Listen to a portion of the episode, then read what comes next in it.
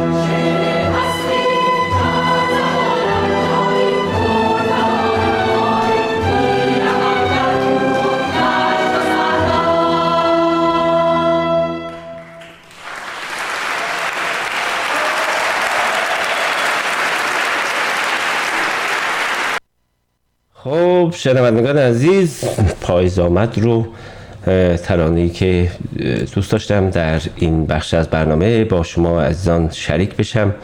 دوستان عزیز همانطوری که می‌دونین مسئله تعرض به پایه‌ای ترین حقوق انسان ها در جامعه ایران هر روز به شکل فدی خودشون نشون میده و این حاکمیت در چهار دهه حاکمیتش با کشتن زندان کردن اعدام کردن و بر تلی از جنازه های آزادی خواهان برابری طلبان تونسته سر پا وایسته. و هفته گذشته با اعدام نوید افکاری انزجار و نفرت عمومی علیه حاکمیت اسلامی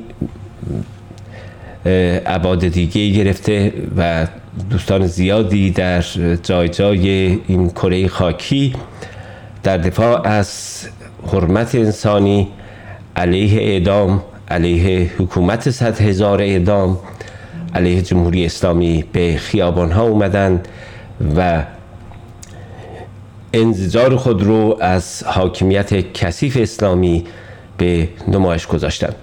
رفقای ما هم در جای جای این کره خاکی گوشه از این کمپین و دفاع از حرمت انسانی مثل همیشه بودن و به گوشه هایی از این اعتراضات توجهتون رو جلب می‌کنم.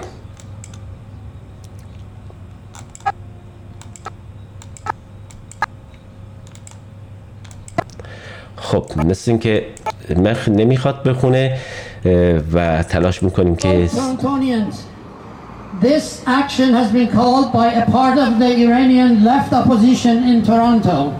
And we are here to protest the execution of Navid Afkari eight days ago in Iran. He was a worker, he was a wrestler, and he was arrested in 2017 in a protest against hunger. against poverty of the countries in the region, like Iraq. Like جمهوری اسلامی مرگت فرا رسیده. شما گوش بکنید. چی در زندان چی در دادگاه؟ تماما یک آرمانخواهی نسل جوانی است که در زندان داره همون حرفی رو می‌زنه که در خیابانهای ایران حرف می‌زد. آرمانخواهی انسانی شجاعت جسارت نسل جوانی که دیگر حاضر نیست به هیچ عنوانی جمهوری اسلامی رو تحمل بکنه فقر رو تحمل بکنه بی خانمانی تحمل بکنه اسید پاشی به صورت زنان را تحمل بکنه گورخوابی رو تحمل بکنه. آمده با جسارت در زندان رژیم رو به سخره می‌گیره. رژیم نقشه های زیادی داشت. می‌خواست برای خوشنود کردن ماموران امنیتی خود به تلافی حجوم مردم به چارچوب مذهبش به چارچوب ارگان سرکوبش تلافی بکنه اما نتونست. نتونست حریفشون بشه. نتونست حریف نبیده دیدید با چه جسارتی مقابلشون وایسد این نسلی که به پا خواسته فرزند کارگر خود رو معرفی کرده همدوش کارگر بوده. فریاد علیه فقر و همزمان با جنبش کارگری تو هفتپه و فولاد و عراق و شیراز و اصفهان فریاد زد. دوش به دوش هم بود. دانشگاه بود خیابون بود همه محله بوده بود. اما از اون ور مردم ببینید مردم قهرمانانشون رو چشمشون انقلابیگری رو رو سرشون نگه میدارن. دیگه چه استعمالی کرد؟ نسل 57 می‌دونه که کمیته های اسلامی در اون زمان با طرح مالک مستجر یک دونه از انقلابی رو توی محلات برداشتن. اینا برگشتن به اون کارتون. می‌خواد میلیتاریزه بشه یعنی این حکومت حتی به یه متری خودش اعتماد نداره. این نمی‌تونه روی پای خودش وایسه. اینا نشان دوستان عزیز اینها گوشه های از اعتراض مردم آزادی خواهان و بخشهایی از رفقای حزب حکمتی است در جای جای این کره خاکی بودند که به خیابان اومدند و علیه جمهوری اسلامی اعتراض کردند. و مجازات بشن. ما اعدام نداریم ما شکنجه نداریم. ولی ولی مجازات داریم. همه خانواده هایی که از جوان هاشون اعدام شدن و به دست جمهوری اسلامی چه تناب دار آویخته شدن. مثل نوید که گفت اینها تناب می‌خواستن برای گردنم. و اسماعیل بخشی چه خوب گفت که اون تناب نفسش بریده بود. راست می‌گفت. حرفای نوید در زندان نشون می‌داد که اسماعیل درست گفته بود. تناب نفسش گرفته بود. اما اما این مزدوران جمهوری اسلامی تو خارج کشور بدونند که امروز جنگی آغاز شد. این جنگ فقط در خارج در داخل ایران نیست. همانطور که مردم در داخل ایران بهشون رو جزم کردن که جمهوری اسلامی رو به زیر بکشن. ما کمونیست ها ما آزادی خواهان ما برابری طلبان هم اجازه نخواهیم داد که جمهوری مزدوران جمهوری اسلامی اینجا بخوان جولان بدن. دیدید؟ حمید رضا افکاری رو از کارش از اسکو اخراج کردن. این تا اولش بود.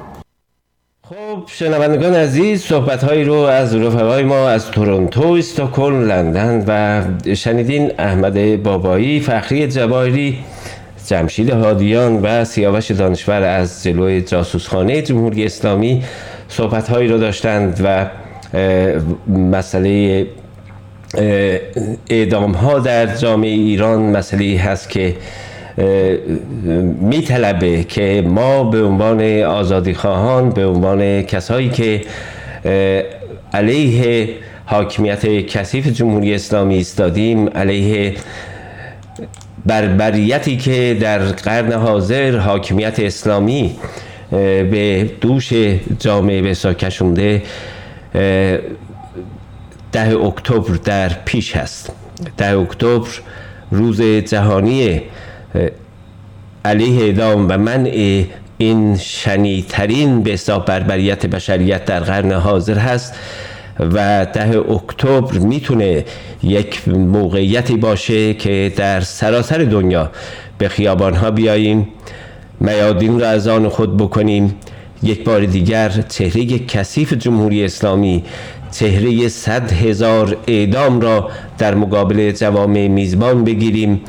و امید این هست که بعد از این کمپین هایی که علیه اعدام در مدیای اجتماعی ما سوشیال میدیا دیدیم و یک بسا برخواستی که این فکر که اعدام جرم نیست بلکه یک بربریت هست بلکه کشتن آمدانه انسان هاست و پایه‌ای ترین اصل زندگی به حق بشر رو زیر پا می‌ذاره یعنی حق حیات رو از انسان ها داره سلب می‌کنه.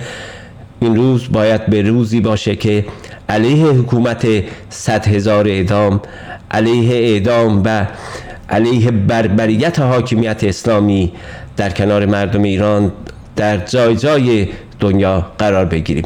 ما تلاش خواهیم کرد رادیو یک دنیای بهتر در این دو هفته ای که برای دو, دو, دو بیست روزی که برای بحثا روز جهانی من, خشون من روز جهانی علیه اعدام هست و روز بین المللی هست. در سطح بین المللی بتونیم نیروهایی رو به میدان بیاریم بتونیم با احزاب سازمان ها و نهادهای دفاع از حقوق انسان ها تماس بگیریم و, و علیه حاکمیت حکومت اسلامی علیه حاکمیت صد هزار اعدام یک بار دیگر پرچم های دفاع از حق انسان رو برافرازیم. امید این هست که رفقای ما در شورای همبستگی شورای پشتیبانی با مبارزات مردم ایران احزاب سازمان هایی که در شهر یوتوبوری هستند نیز بتونن نشستی رو داشته باشند و برای این روز سازماندهی رو داشته باشند و بتونن این امر رو پیش ببرن.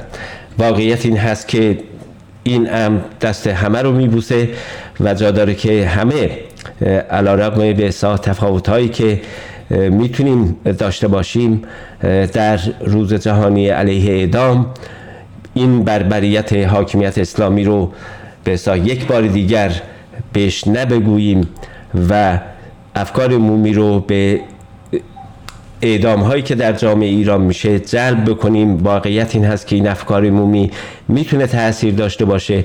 زمانی که علی علی هوشمند علیپور رو آزاد می‌کنه و نوید رو اعدام می‌کنه و یا معترضین آبان ماه رو حکم اعدامش رو فعلا تلفیق می‌کنه این از خیرخواهی رژیم جمهوری اسلامی نیست بلکه اگر اعدامی تو اون جامعه متوقف میشه بر اساس فشارهایی هست که آزادی خواهان برابری طلبان یکی از عواملش هستن که پشتش میرن و حاکمیت رو مجبور می‌کنن که دست به باشه. ما از طرف رادیو یک دنیای بهتر تلاش خواهیم کرد که این صدا رو در طی سه هفته آینده داشته باشیم. احزاب سازمان ها هر حزب و سازمانی با پرچم خودش با شعار خودش با بنر خودش می‌تونه شرکت بکنه. واقعیت این هست که طبیعی هست. ما در کنار نیروهایی قرار نمی‌گیریم که از حاکمیت جمهوری اسلامی دفاع می‌کنن در کنار نیروهایی قرار نمی‌گیریم که بخواهند یک حاکمیت دیگر رو مثل حاکمیت جمهوری اسلامی به تبلیغ بکنند یا بخواهند بفروشند. و این یه چیز طبیعی هست. اونا هم حق دارن برای خودشون اعتراض بکنن اعتراض بذارن ولی ما این صف علیه اعدام صف آزادی خواهی برابری طلبی رو نگه میداریم و تلاش می‌کنیم که به نوبه خودمون علیه حاکمیت جمهوری اسلامی علیه این بربریت به خیابان بیاییم.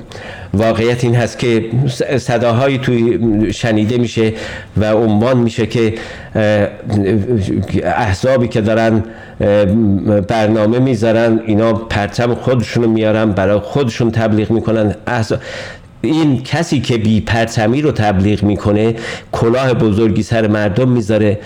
کسی که بی پرچمی رو تبلیغ می‌کنه عملا به اهداف جمهوری اسلامی که فکر می‌کنه که خب اعلام بکنه که به دنیا هیچ اپوزیسیون وجود نداره. تو ایران دموکراسی اومدن به بنده رأی دادن.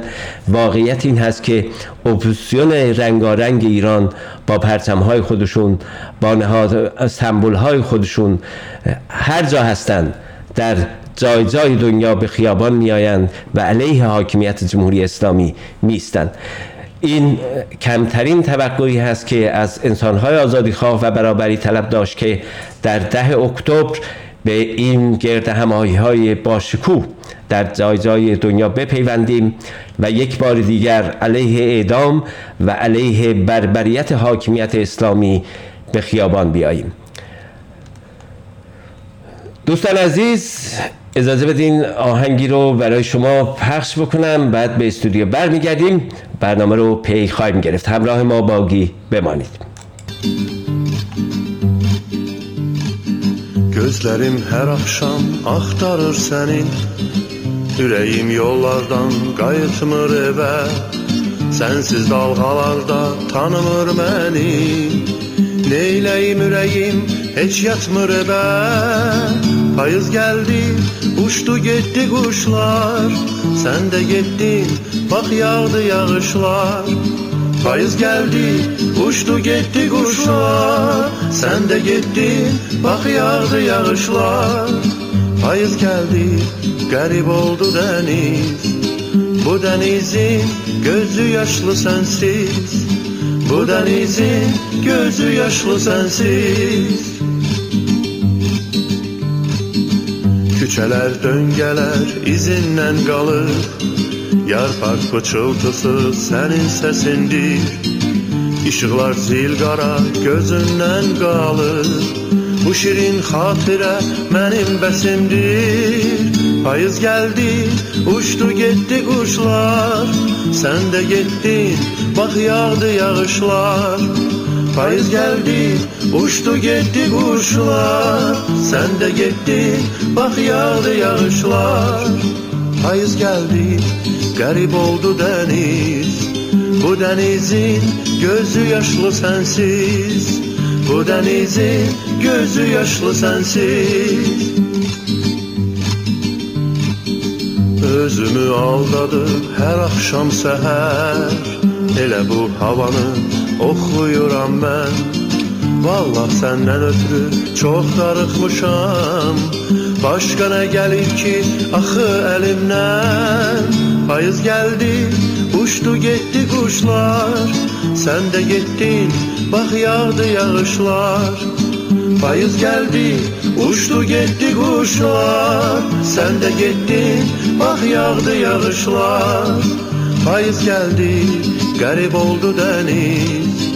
Bu denizin gözü yaşlı sensiz. Bu denizin gözü yaşlı sensiz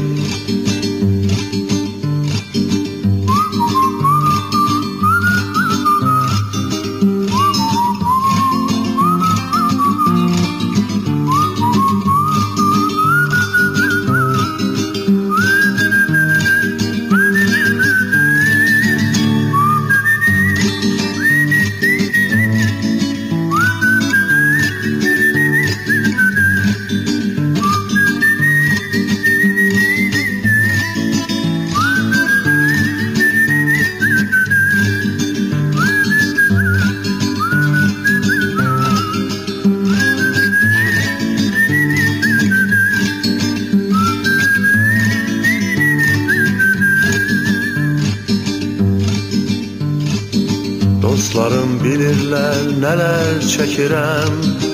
Hər axşam könlümü alırlar mənim Hər dəfə qapımı döyən zaman qəm.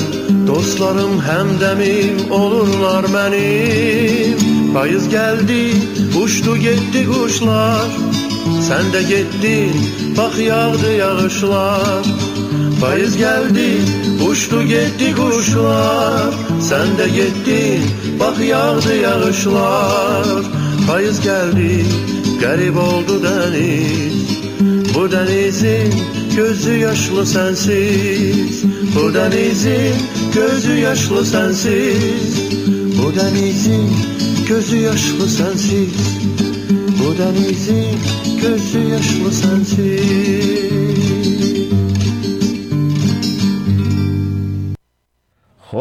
شنوندگان عزیز به استودیو برمیگردیم برنامه رو پی می‌گیریم. دوستان عزیز حتما از علی فیاض نیز خواهیم پرسید. در رابطه اتفاقاتی که در جامعه ایران میفته ولی حاکمیت اسلامی همونطوری که می‌دونین در طی هفته اعلام این کرده که به محلات نیروی اوباش اسلامی رو اعزام خواهد کرد. نه به حکومت پادگانی برای کنترل محلات آماده شویم. طرح استقرار نیروی ضربت محلات ادامه ملیتاریزه کردن جامعه برای پیشگیری و تقابل با خیزش های توده محل محور است که کل حکومت اسلامی را به وحشت انداخته است. استقرار نیروهای سرکوب در مناطق و چهارراهها و محلات شهرهای بزرگ آوردن یگان ویژه به کارخانه برای مقابله با استماع و اعتصاب کارگری سیاست پادگانی کردن جامعه است. از درب منزل تا محل کار را نظامی می کنند تا ارتش گرسنگی را نیفتد. لشکر بیکاران حاشیه نشینان جوانان و زنان انقلابی خیز بر ندارند و آبان ماه دیگری شولور نشود. این فرمانداری نظامی اعلام نشده نشده اسلامی است. حکومت پادگانی شمایل حکومت پادگانی شمایل خشنی دارد اما آینه وحشت پایان رژیم و آغاز پرده آخر نظام منحوس اسلامی است. سیاست ما شکست این پروژه و تعرض متقابل برای کنترل محلات است. نه به حکومت پادگانی یعنی در محلات و محله کار برای اعمال کنترل آماده شویم. گارد در واحدهای مقاومت و محافظت از محله را ایجاد کنیم و برای در هم شکستن واحدهای ضربت و کل ماشین سرکوب آماده شویم. مطلبی بود از نشریه کمونیست هفتگی به قلم سردبیر این نشریه که خب بیشتر به طرف ایران بود. دوستان عزیز شما شنونده رادیو یک دنیای بهتر هستید. ساعتی که در مقابل من هست. 11 و 30 دقیقه را داره بهش نزدیک میشه.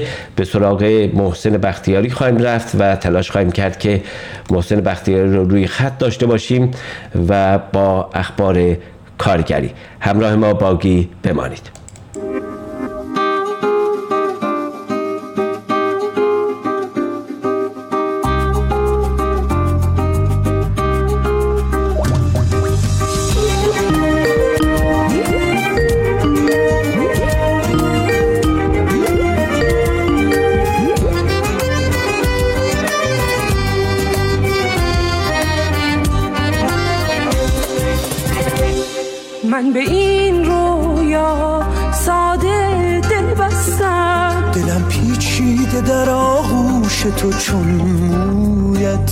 در هوای تو تازه شد حالم عشق پیداست در تابگی سویت در خیال من شعر پاییزی. به تو دل سپردم درد عشقت بر جانم. با تو پر می شد لحظه های من. تو که باشی غرق بارانم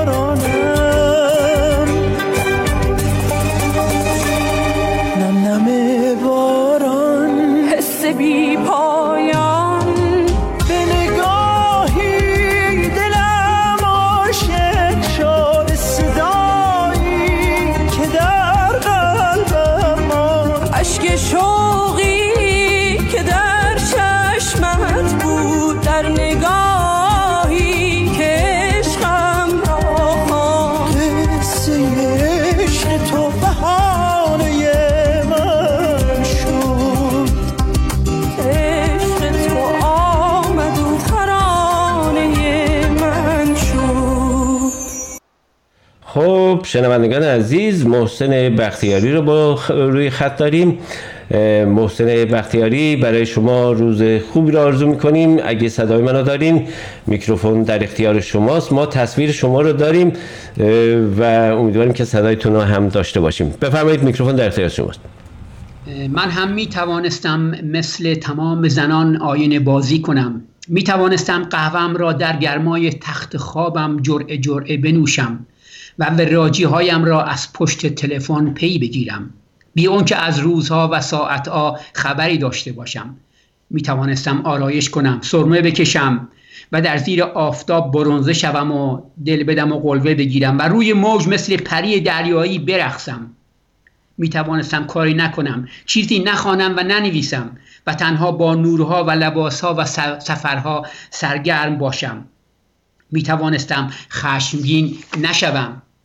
با فاجعه ها مخالفت نکنم و در برابر رنج ها فریاد نزنم. می توانستم اشکم را ببلعم و مثل بعضی زندانی ها با زندان کنار بیایم.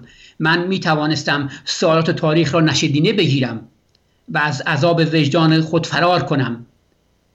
می توانستم آه همه غمگینان و فریاد همه سرکوب شدگان را و انقلاب هزاران کشته شده را ندیده بگیرم. اما اما من به این همه قوانین زنانه پشت پا زدم و راه کلمات و انقلاب را برگزیدم. شعری از سعادت الصبا بانوی شاعر عرب زبان با درود به رفقا دوستان و شنوندگان یک شنبه دیگه با سه ساعت برنامه در خدمتون هستیم. همین الان اعلام بکنم که این قطع شعر رو به مناسبت و هدیه ناقابل به مادران مبارزی همچون مادر ستاره بهشتی ها فرزاد کمانگرها و مادر نوید افکاری ها تقدیم می‌کنم واقعا. و به صدها مادر مبارز دیگر که فعلا در این وقت ناچیز نمی‌تونم اسم همه رو ببرم. یاد همشون گرامی باد به هر حال. بعد از این قسمت ابتدایی شروع متاسفانه خبر شدم که یا خبردار شدیم که رفیقمون بروس مرابادی رو ما بعد از چند سال مبارزه با بیماری سرطان از میون ما رفته واقعا. ما به سهم خودمون این غم بزرگ را به خانوادهش به خصوص همشیرش مهری خانم تسلیت میگیم همچنین به رفقا و هم حزبیاش واقعا.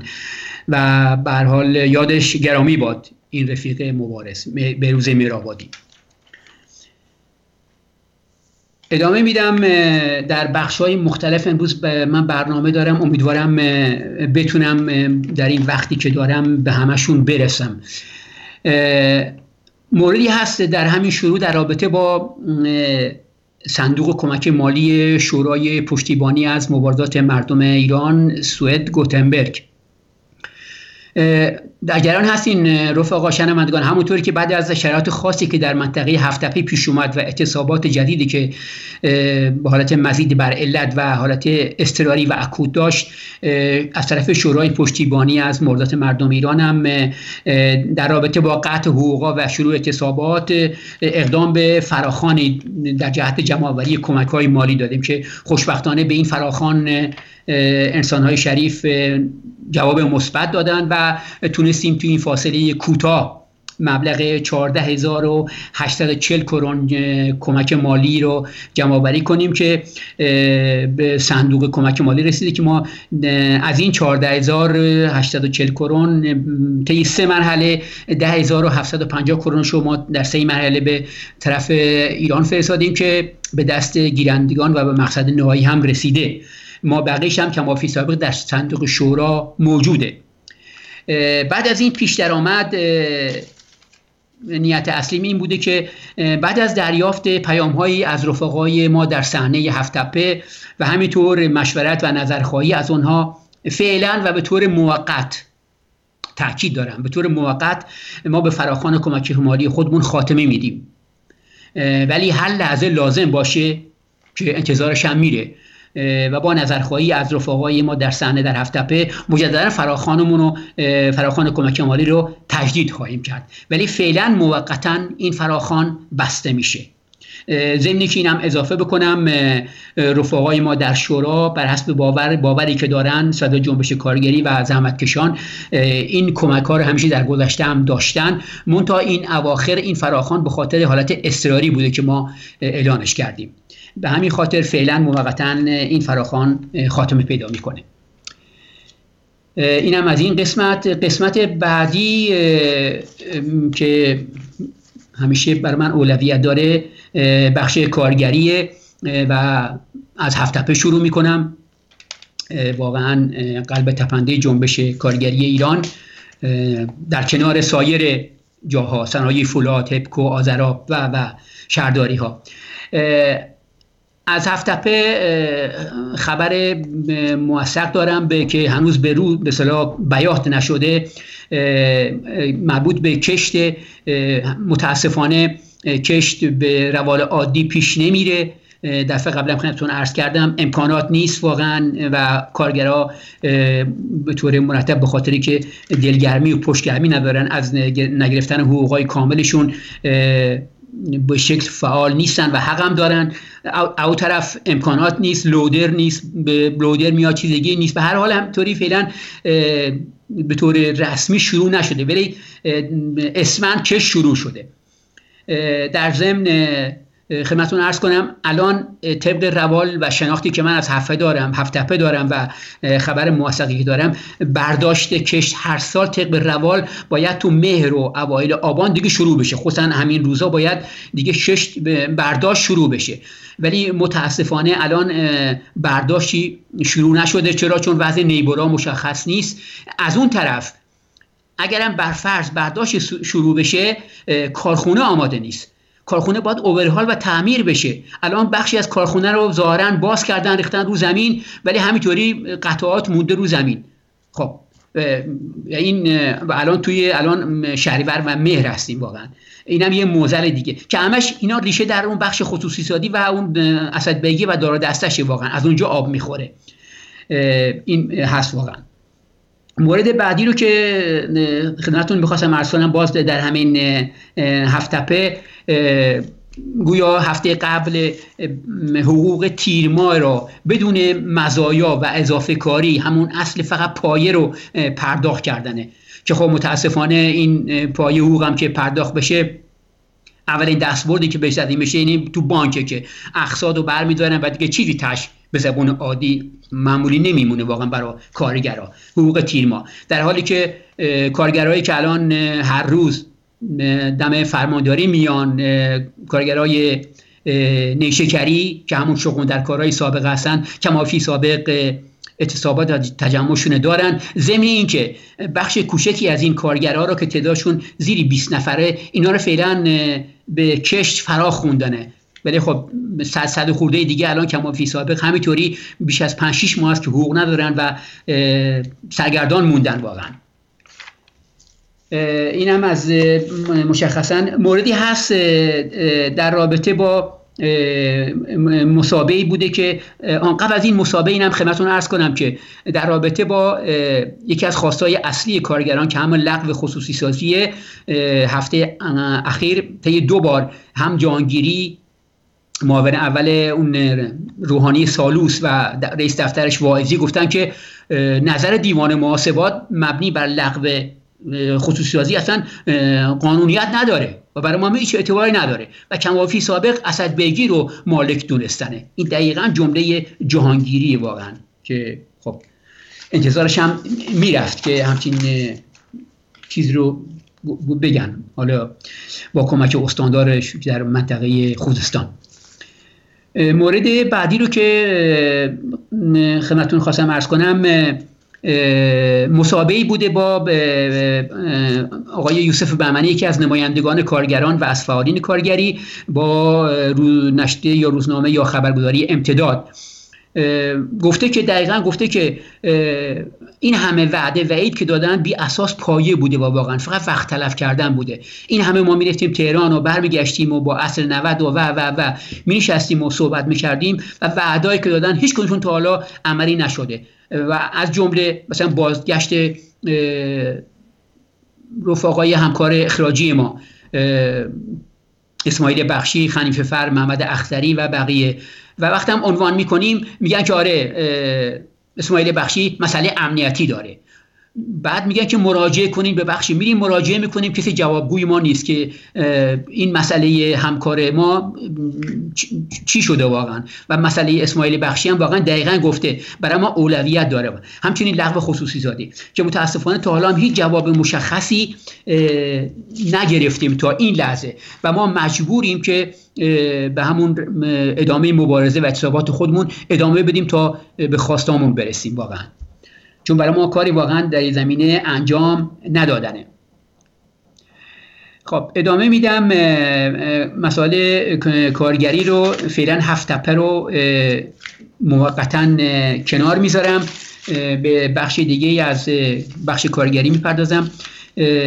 از گشتاران شروع کنم تجمع کارگران پیمانی اخراجی اداره امور ورزش شرکت نفت گشتاران. چون بخش بربرداری گشتاران که من خودم اونجا کار کردم سالانه زیادی یه بخش داره به اسم امور ورزشیش هست که انسانهایی واقعا کاردونی اونجا فعالن. این بخش و کارگرانش و کارکنانش رو اخراج کرده و بهشون حقوق الان چند ماه ندادنه. که الان اینا تجمع کردنه در مقابل دفتر خود بربرداری نفت گاز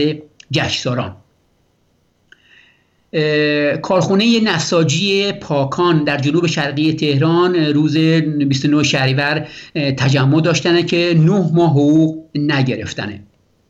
این کارخونه در شروع 240 تا کارگر داشته الان 24 تا داره. بقیه رو همون رو اخراج کردن فعلا. افزایش 25 درصدی کارگران کشته شده در اثر حوادث در استان مازندران طی 5 ماه اول سال. در پنج ماه اول 55 نفر کشته شدن که نسبت به سال قبل 25 درصد افزایش داشته.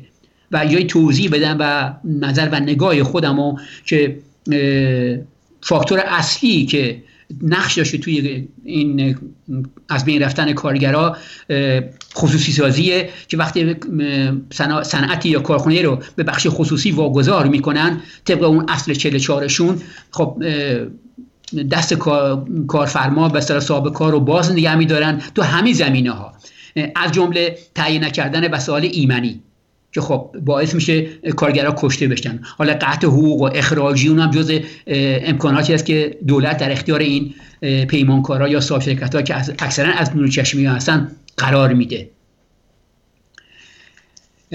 اینم از این قسمت مورد بعدی که خدمتتون می‌خواستم ارز کنم اعتراضی کارگران شهرداری لالی رو داریم که دوازده ماه حقوق نگرفتنه.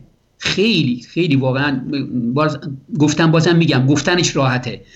همچنین شهرداری های سوسنگرد پنج ماه نگرفتن شهرداری خوی دشت آزادگان کوت عبدالله کران دومین هفته است. این کارگرای شهرداری ها هم همینطوری سرگردان موندنه و وقتا مراجعه می‌کنن جواب قانع کننده ای بهشون نمیدن. ضمنی که بارها من خدمتتون عرض کردم و نمونه دادم. بخشی از این کارگران شهرداری که مجبورن سه چهار صبح بیان تو خیابون نظافت بکنن به خاطر اینکه لباس مشخص ندارن یا همون رفلکس ماشینا زیرشون می‌گیرن و طرفم فرار می‌کنه میره و کشته میشن.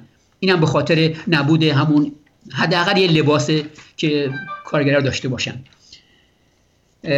اینم از شهرداری ها خبر دیگه دارم کارخانه روغن بستان آباد در آذربایجان شرقی. سه کارگر به سن 32 سال 35 سال 54 سال در حین کار و تمیز کردن مخزن روغن در کارگاه تصفیه روغن در شهر بستان آباد بر اثر گاز گرفتگی کشته میشن. و مورد بعدی کارگر 52 ساله باز سقوط از طبقه 12 به 13 از 12 به 13 سقوط می‌کنه که آسیب شدید تو نخاش فعلا در حال اقما در بیمارستانه در شهر محمدیه محمدیه شهرستان البرز.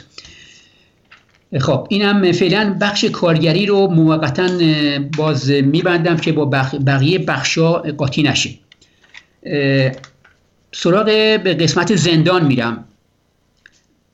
خبر گرفتم که حمید نوری یا همون حمید قربانی برای یازدهمین بار بازداشتش تمدید شده در سوئد که دقیقا تا 23 مهره که باید فعلا ایشون باشن اینجا. الان یازدهمین باره که تمدید میشه و کسی است که در کشتار سال 67 از هیئت مرگ بوده از نزدیکان رئیسی قاتل در زندان رجای شهر کرج که فعلا بازداشتش تمدید شده. مورد بعدی که دو بخش همین زندانه سویل عربی محبوس در زند... سویل عربی محبوس در زندان تهران بزرگ از روز 28 شهریور به بهانه انتقال به بهداری به جای نامعلومی بردنش فعلا و خانوادش هم سرگردان موندنه. مورد بعدی حکم اعدام هوشمند علیف پورم خوشبختانه موقتا از طریق دیوان کشور لغو شده و موقتا البته. همچنین نسیس ستوده که شنبه 29 شهریور در چهارم روز اعتصاب غذاش در اثر ناراحتی قلبی و همین تداوم اعتصاب غذا مشکل قلبی پیدا می‌کنه و بیمارستان منتقلش می‌کنن. به زندان ارومیه میرم. حکم قطع چهار انگشت دست راست سه زندانی در زندان ارومیه به نامهای هادی رستمی مهدی شریفیان و مهدی شریفیان هفت چشمه و مهدی شاهیوند. صادر شده که قرار این دست انگشتان دست راست این سه زندانی رو که قطع بکنن در ارومیه. همچنین در 26 شهریور ناهید فتلیان از معلمان بازنشسته به خاطر شرکت در خیزش آبان ماه 98 محاکمه شده و فعلا در بند زنان زندان اوین محبوسه. اینم از بخش زندان ضمنی که خیلی خلاصه کردم بیش از اینا هست واقعا ولی وقت کم اجازه نمیده. همچنین اشاره کنم تو بخش کارگری شنوندگان و رفقایی که مایل هستن این اخبار کارگری رو دنبال بکنن می‌تونن به سایت چشمانداز کارگری هم صوتی هم تصویری مراجعه بکنن اونجا. چون وقت من خیلی کمه و نمی‌تونم به همه مراجعه بکنم. مبحث بعدیم که می‌خواستم خدمتتون ارز کنم در این وقت کمی که الان دارم. شنوندگان در جریان هستین در مدت زمانی که از طریق این صدا ما نقدی داشتیم بر رسانه های محلی این شهر که و که اشاره دهنده یه سری فرهنگ ارتجایی هستن در جمع خودمون واقعا نقد داشتیم این مسئله رو و اینم خدمتتون ارز کنم که در این من قبلا گفتم بازم میگم این گونه مباحث که الان هنوزم تازه است و بسته نشده به نظر من تقابل دو تفکره. چیز ساده و روبنایی نیست. متاسفانه یه عده به این مسئله نازل برخورد می‌کنن و به خاطر که صورت مسئله رو پاک کنن میان میگه مسئله ساده است جنگ رادیویی. نه جنگ رادیویی نیست. ما جنگ ما گفتمون شخصی نیست. من شخصا دشمنی هیچ با هیچ کس هم ندارم. یه واقعیتیه. به طور کلیه و گسترده به این قضیه برخورد می‌کنم. این مسئله شخصی و فردی نکنیم. اصلا به این شکل نازل بهش نگاه نکنیم. این چیزی که بارها و بارها این تقابل دو, دو تا تفکر تو این شهر خودشو نشون داده. توی کمپین ها تو کانون ها شوراها کمیته هایی که مرتب زدیم و به دلایلی از هم پاشیده شده یا تحریم کردنه. این تقابل و ادامه همون تقابل دو تفکره که الان خودش فعلا الان این روزا به این شکل نشون میده. پس یک مسئله شخصی نیست مسئله جنگ رادیویی نیست واقعا دشمنی شخصی هم نیست واقعا بلکه مسئله خیلی گسترده است. چرا و به چه دلیلی؟ برای این صحبتام دلیل دارم واقعا. زمانی که ما تو ایران بودیم خب به دلایل مختلف تحت پیکرد قانونی بودیم من و امثال من. و هم می‌دونیم که رژیم جمهوری اسلامی هم چه در داخل و چه در خارج در زمین های سیاسی فرهنگی نظامی ترور فعاله بوده و الان فعال هم شده.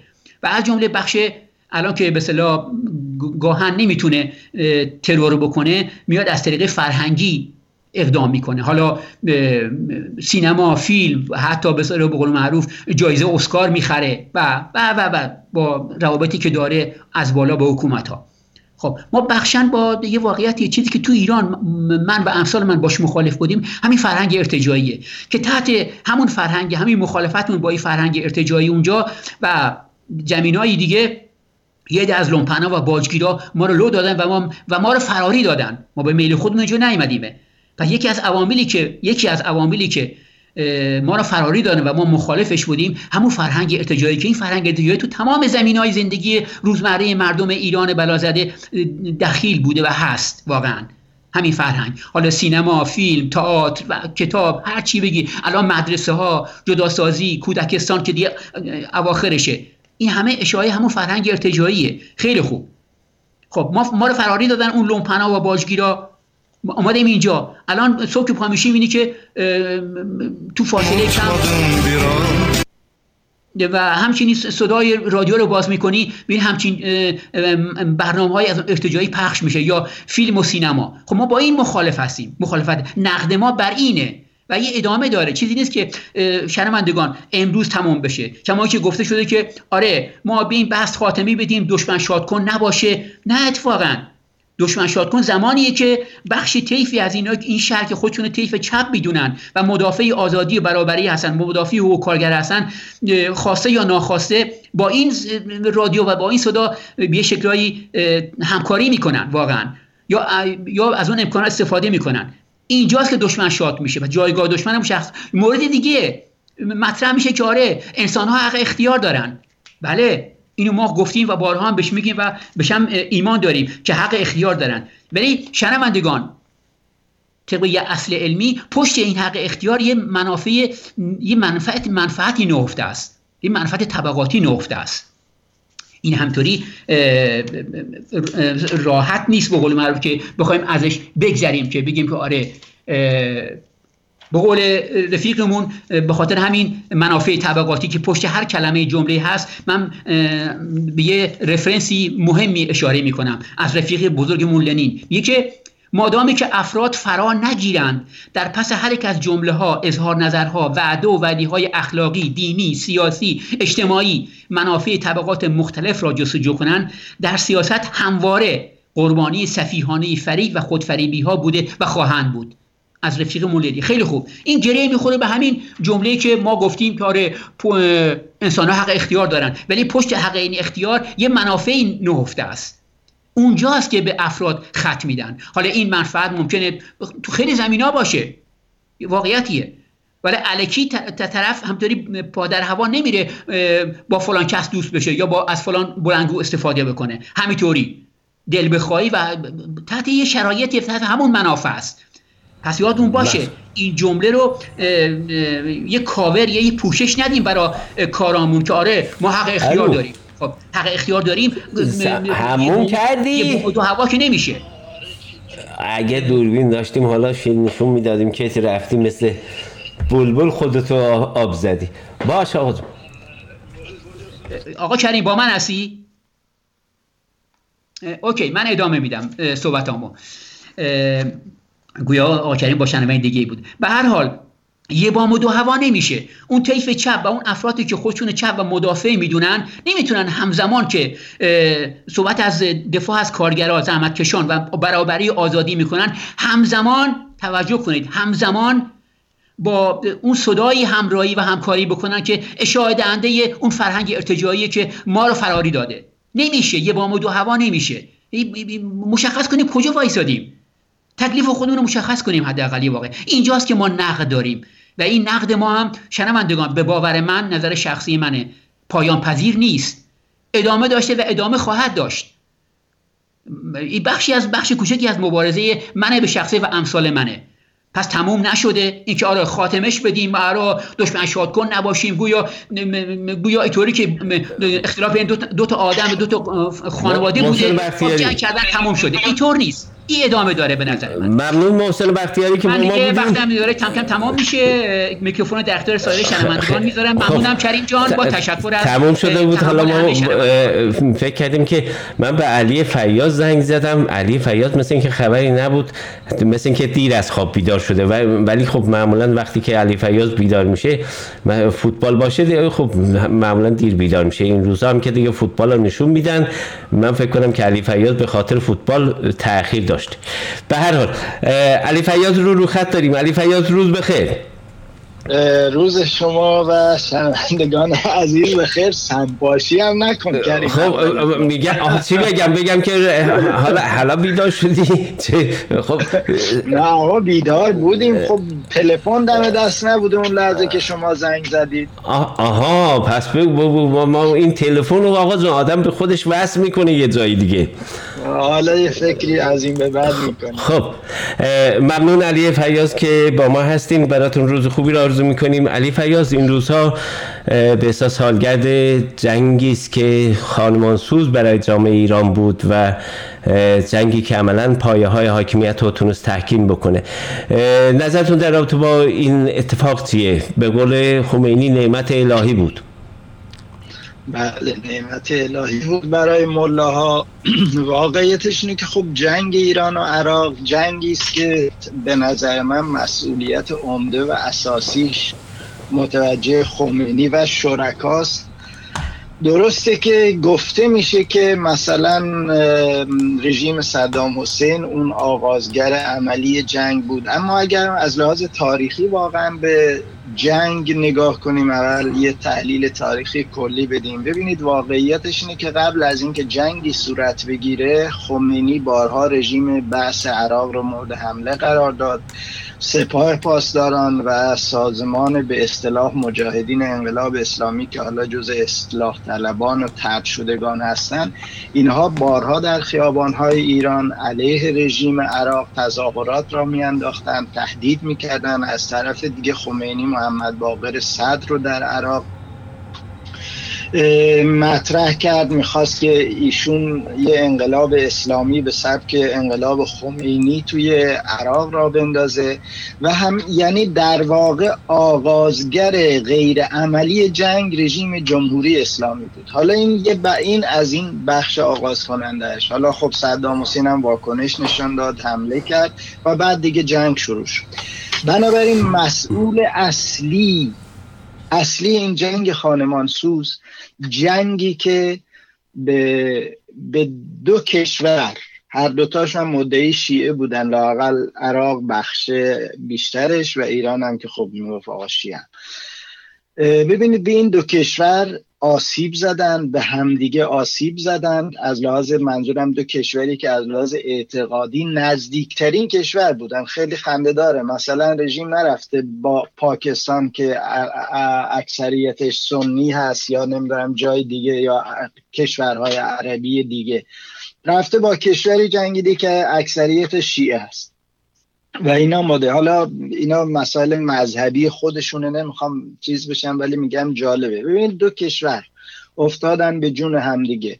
هشت سال یک جنگی رو تداوم دادن. پیامدهای این جنگ چی بوده؟ من واسه همین اولش اشاره کردم که مسئول این جنگ به نظر من بدون تردید رژیم خمینی بوده در ولی اول. این پیامدها این جنگ چی بوده؟ دستاوردهاش چی بوده؟ میلیاردها دلار به اقتصاد دو تا کشور خسارت وارد آورد. بیش از یک میلیون شهروند و نظامی و غیر نظامی کشته شدند. بیش از چند میلیون آسیب های جدی دیدن اقتصاد دو کشور ویران شد. ارزش پول ملی اینها دیگه واویلا که الان پیامداش هنوزم ادامه داره.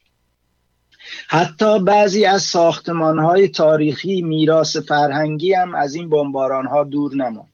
شهرها ویرون شد. بسیاری از مناطق جنگلی جنوب که نخل هست در واقع نخلستان هست درب و داغون کردن که باعث شده به قول خودشون الان ریزگردها از سر و کول مردم بالا میره. یعنی این جنگ هیچ دستاورد نه سیاسی نه اقتصادی نه نظامی هیچ چیزی نداشت. یک جنگ بیهوده بیفایده بی سمر که آخرش هم بعد از هشت سال کشت و کشتار و این همه خسارت ها اینا برگشتن سر جای اولشون. یعنی این جنگ رو اگه حالا بحث چون سالگرد جنگی من می‌خوام به عنوان یکی از جنایات این رژیم یعنی اگر ما قرار باشه رژیم رو رژی سران رژیم رو دادگاهی کنیم یکی از جرائمشون همین جنگ هست. بنابراین اونایی که خود رژیم خب دفاع مقدس از این چرندیات میگه. بعد توی خارجی ادهی هستن که ازش به عنوان نمی‌دونم دفاع از میهن و چی یاد می‌کنن. و از اون کشته های خمینی اون پاسداران و بسیجیانی که رفتند اونجا کشته شدن اینا رو شهید راه وطن می‌دونن. این مانور میدن چپ و راست که اگر اینا نبودن آی میهن از دست رفته بود. از این مزخرفات. در شده که هیچ چیز افتخار آمیزی توی این جنگ وجود نداره که کشته بگن شهید. نمی‌دونم اونایی که آسیب دیدن بگن که اگر اینها نبودن همه چی برباد رفته بود. نه آقا با بودن خمینی و اون رژیم صفاک همه چی برباد رفت.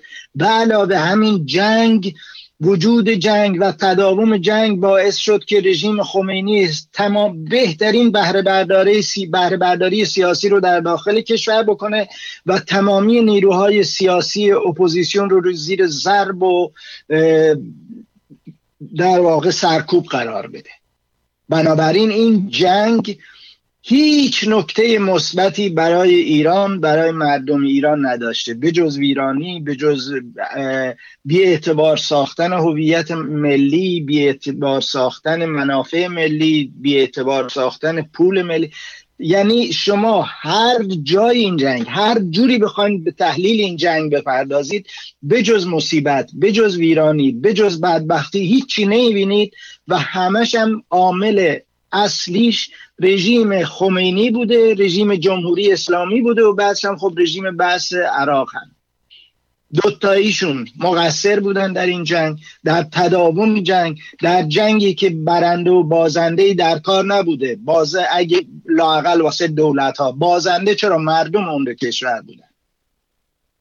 بنابراین می‌خوام من این رو مطرح بکنم که اتفاقا علی, علی به نظر من کاملا درسته که بالاخره یکی از جنایاتی که حاکمیت اسلامی آفرید همین مسئله جنگ هشت ساله بین ایران و عراق بود. چرا رژیم به چی میگن اصرار داره که هر سال به این اوضاع رو به عنوان دفاع مقدس و این چیزا عنوان می‌کنه؟ البته خب از طرف اون وطن پرستای بعضیا معلومه. خب شازدم می‌خواست بره هواپیما سوار بشه بره. ولی رژیم چرا این کارو می‌کنه؟ چه هدفی رو دنبال می‌کنه با این؟ ببینید رژیم مثل بقیه اعمالی که انجام داده و رژیم هر کاری انجام داده در واقع میشه گفت کاراش غلط بوده. کار مثبتی شما در کارنامه این رژیم نمی‌بینید. مگر اینکه بعضیا بگن آقا توسعه شهرسازی جاده کشیدن به چند تا روستا برق به چند تا روستا بردن خب اینا دیگه دستاورد هیچ رژیمی نمی‌تونه باشه. اینا در واقع معلول حرکت های اجتماعی توسعه اجتماعی جهانیه که هیچ کشوری نمی‌تونه جزیره باشه مثلا همه جای دنیا اینترنت بره ایران مثلا یا یک کشوری نداشته باشه. خب مسلمه که اینها جز دستاوردهای تکنولوژی جهانیه. شما اگه یک کت خدا هم بذارین تو مملکت خب میره یه شیخ عرب عقب افتاده هم شما می‌ذارین تو این کشورهای شیخ نشین ببین داره چی کارش می‌کنه. اینا رو دیگه نمی‌تونی به حساب دستاوردهای مثبت این رژیم یا اون رژیم بذاری. منظورم بود وقتی نگاه می‌کنیم این رژیم هیچ دستاورد نداشته. به هیچ وجه. به خاطر همینم هر کاری کرده به جز سرکوب به جز حفظ منافع خودش به جز این دستاوردهای خصوصی برای نمی‌دونم سپاه و ملاها و اینا هیچی نداشته. جنگ حالا جنگ چون اومدن حالا که فرض کنیم سی سال از جنگ گذشته دارن استور سازی می‌کنن. استور سازی می‌کنن از جنگ. آقا دفاع مقدس بوده. چرا بهش میگن دفاع مقدس؟ چون خب خودشون افتضاح کردن.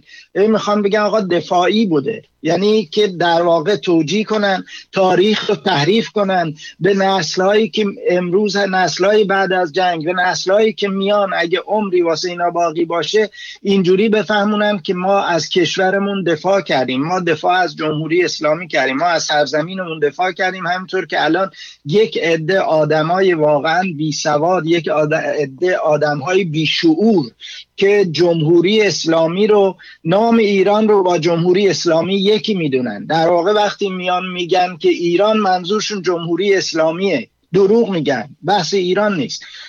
واسه یه مجتمع از این جور آدم ها بقبولانن که آقا اون بچه های ما اون سربازا بسیجی ها اینا همه رفتن به خاطر وطن به خاطر ایران فداکاری کنن.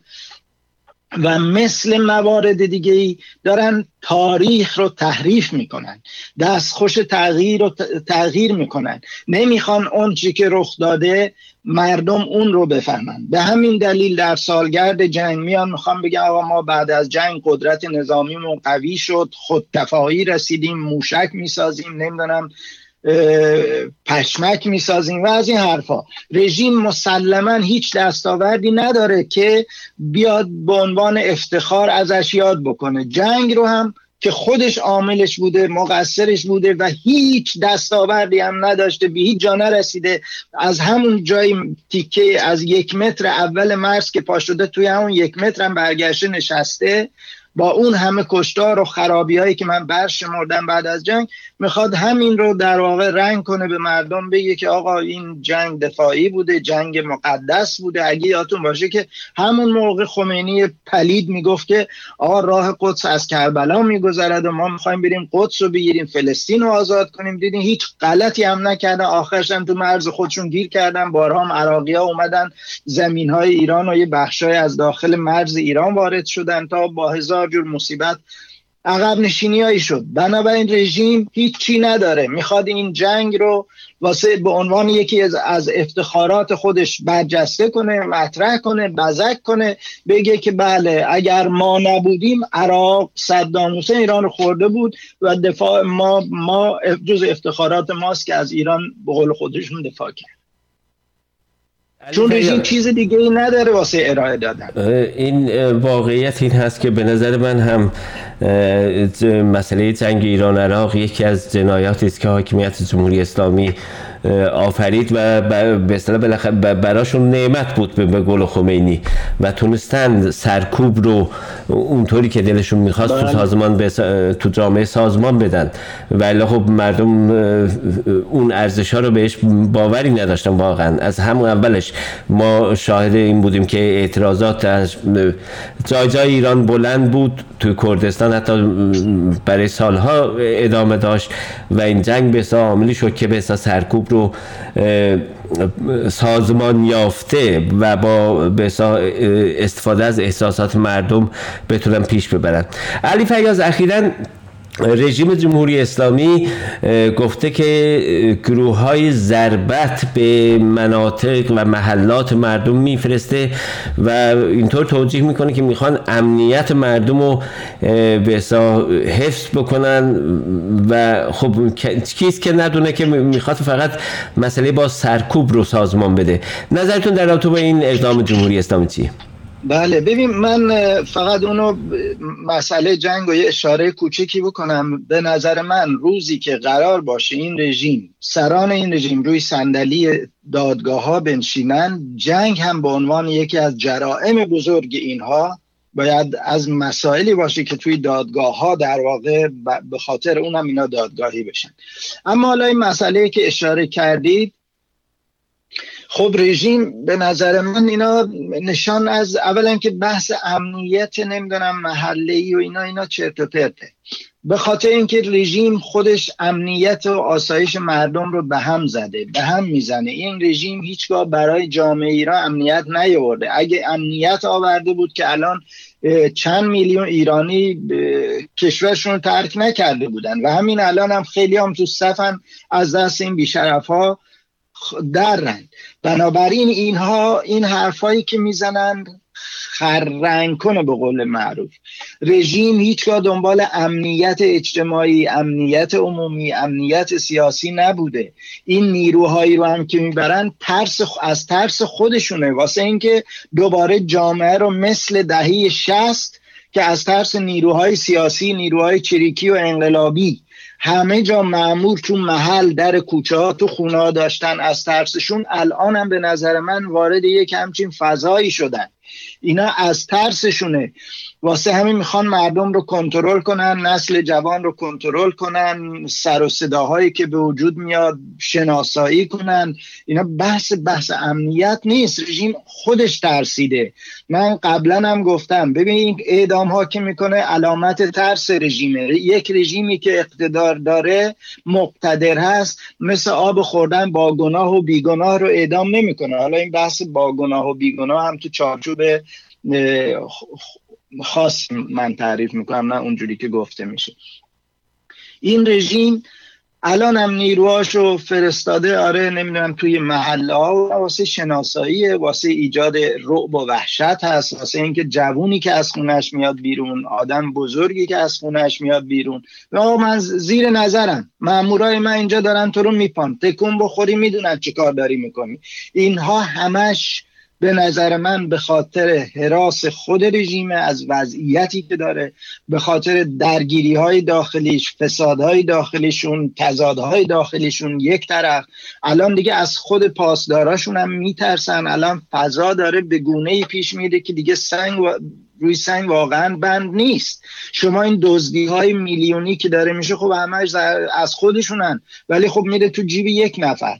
از بودجه به اصطلاح دولتی در میاد یارو میدوزه تو جیب خودش خب اونجا کم میارن مشکل پیدا می‌کنن. یعنی ببینید به کجا رسیدن که خودشون پولای خودشون دارن میدزدن و بخشن میفرستن خارج. خب این چون این وضعیتی داره. رژیم داره مثل موریانه از درون خودشون می‌خوره از طرف هم از طرف دیگه هم می‌دونه که مردم دیگه رسیده به اصطلاح به لبشون جونشون به لبشون رسیده و هر فرصتی که پیش بیاد اینا ضربه خواهند زد به این رژیم. حالا مسئله کرونا یه مقدار ما ما شاهد دیگه شورش های خیابانی بودیم. چند دور پشت سرم تا کرونا آمد یه مقدار آروم شد جامعه. پس از کرونا رژیم مطمئن هست. خوب به درستی هم می‌دونن که جامعه در واقع آماده زایش هست. آماده انفجار هست. آماده حرکت هست. و اینا میترسن. از حالا دارن برنامه ریزی می‌کنن. مگه قبلش همین رئیسی و کی و اینا نبودن؟ گفتن ما باید واسه بعد از کرونا خودمون رو آماده بکنیم. یعنی خود اینها می‌دونن.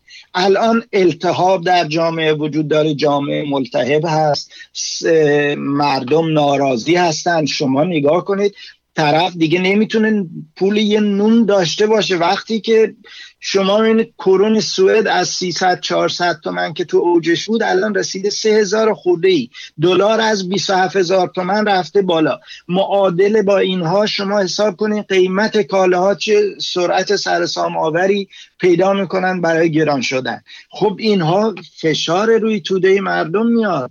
خود این حرومزاده ها که این خیالشون نیست. با این دزدی هاشون با این پول نفت و این چیزهای دیگه ای که میان قاچاق می‌کنن نمی‌دونم بالاخره بودجه هایی که انباشته از جای دیگه ازش استفاده می‌کنن زندگیشونو می‌کنن. ولی این مردم هستن که برای در واقع رفع مایحتاج روزانهشون اینا میمونن. هم مجموعه اینها این سرکوب ها این فشارهایی که دارن بر سر مردم میارن تو زندان می‌برن آوازه دیگه مثل قدیم نیست. شکنجه. شما همین نوید رو که اعدام کردن صداش پخ شد. اومد گفت که زیر شکنجه بوده. همه اینها داره مردم شاهدش هستن. بگیر و به بندها مردم شاهدش هستن. فکر می‌کنین تا که یک جامعه می‌تونه یه همه مسائل رو تحمل بکنه؟ بنابراین رژیم این که می‌بره نیرو می‌بره میریزه تو محلات دقیقا ناشی از ترس خودش است از از همین پیامدهای اجتماعی از همین بحرانهای اجتماعی و سیاسی که در جامعه هست و مثل شمشیر داموکلس بالای سر این هست علی فیاض شما به اعدام نوید اشاره کردین و به, درست اعدام نوید نفرت وسیع رو علیه حاکمیت اسلامی در جای جای دنیا به روی صحنه برد و به کسایی که تا دیروز زیر بغل حاکمیت جمهوری اسلامی رو می‌گرفتن فشار به این اندازه بود که مجبور شدن محکوم بکنن. علی فیاض ده اکتبر در پیشه. و جامعه ایرانی خارج کشور در این روز که یک روز جهانی هست و به طب آزادی خواهان در جای جای دنیا علیه اعدام به خیابان میان چه کار می‌تونن بکنن خب ببینید جامعه ایرانی به نظر من ما باید متوجه داخل باشیم. الان در داخل هم لغو اعدام در واقع جنبشی به وجود اومده. نیروهای مختلفی هم من می‌دونم درش سهیم هستن اونجا هم خواهان لغو اعدام هستن. ما باید نیروهایی که توی خارج هستیم این پیام از اونا حمایت کنیم این پیام رو منتقل کنیم تا اونجا که می‌تونیم پیرامون مسئله اعدام و غلط بودن اعدام بحث و گفتگو بشه چون توی جوامعی مثل جوامع ایران جوامع عقب افتاده هنوز تا یه اتفاقی میفته یکی یکی رو می‌کنه میگه آی حقشه اعدامش کنید بکشیدش این نمی‌دونم قصاص این اونو کشته اونم باید اونو بکشه. ببینید ما باید از لحاظ علمی توجیه تئوریک داشته باشیم که چرا با اعدام مخالف هستیم. اینها رو باید تئوریزه بکنیم با استدلال استدلال های منطقی دلایل منطقی و روی صحبتمون هم باید داخل باشه و در عین حال اون جنبش مخالفت با اعدام هم که در داخل وجود داره و هست و من بعضی از چهره های شاخصش هم هستن از تیف های مختلف باید اونها رو تقویت کرد رو به اونها باید با اونها گفتگو کرد. تبادل نظر کرد. اون افراد و چهرهایی که دنبال این مسئله هستن اینا رو برجسته کرد. مطالب و مسائل اونا رو باز تکثیر داد. یعنی یک رابطه و یک گفتگو یک تبادل فکری بین نیروهای سیاسی که در خارج مخالف اعدام هستن با نیروهایی که در داخل مخالف اعدام هستن. یک سری مبادلات و تبادلات به وجود بیاد و تقویت که اونجا رو هم بشه تقویت کرد. و مسئله دیگه همطور که گفتم تئوریزه کردن مخالفت با اعدام با دلایل منطقی و استدلالی که برای کسانی که در داخل معتقد هستن خب یارو زده دو نفر آدم و کشتی حقش اعدامه و تو گوش کتش هم نمیره بشه با دلایل علمی ثابت کرد که اعدام مجازات نیست چیز غلطی هست. و باید با اعدام مخالفت کرد. ببینید من الان برای نمونه خود من یه استدلالی که دارم در این رابطه هم گاهی وقتا مطرح می‌کنم. من میگم اعدام صرف نظر از اینکه چه کسی حالا چند نفر رو کشته یا هر چیزی اعدام مجازات نیست. مجازات نیست. حتی از این زاویه باید گفت. ببینید یک انسانی که توی شرایط بحرانی و روحی هست. و حالش خوب نیست. خودکشی می‌کنه. چرا این آدم خودکشی می‌کنه که راحت بشه از فشارها و ناراحتی ها و. شما مثلا یک جنایتکار به تمام معنا. برین هیتلر رو بردارین بیارین. برین خمینی رو بردارین بیارین. برین نمی‌دونم کیو بیارین.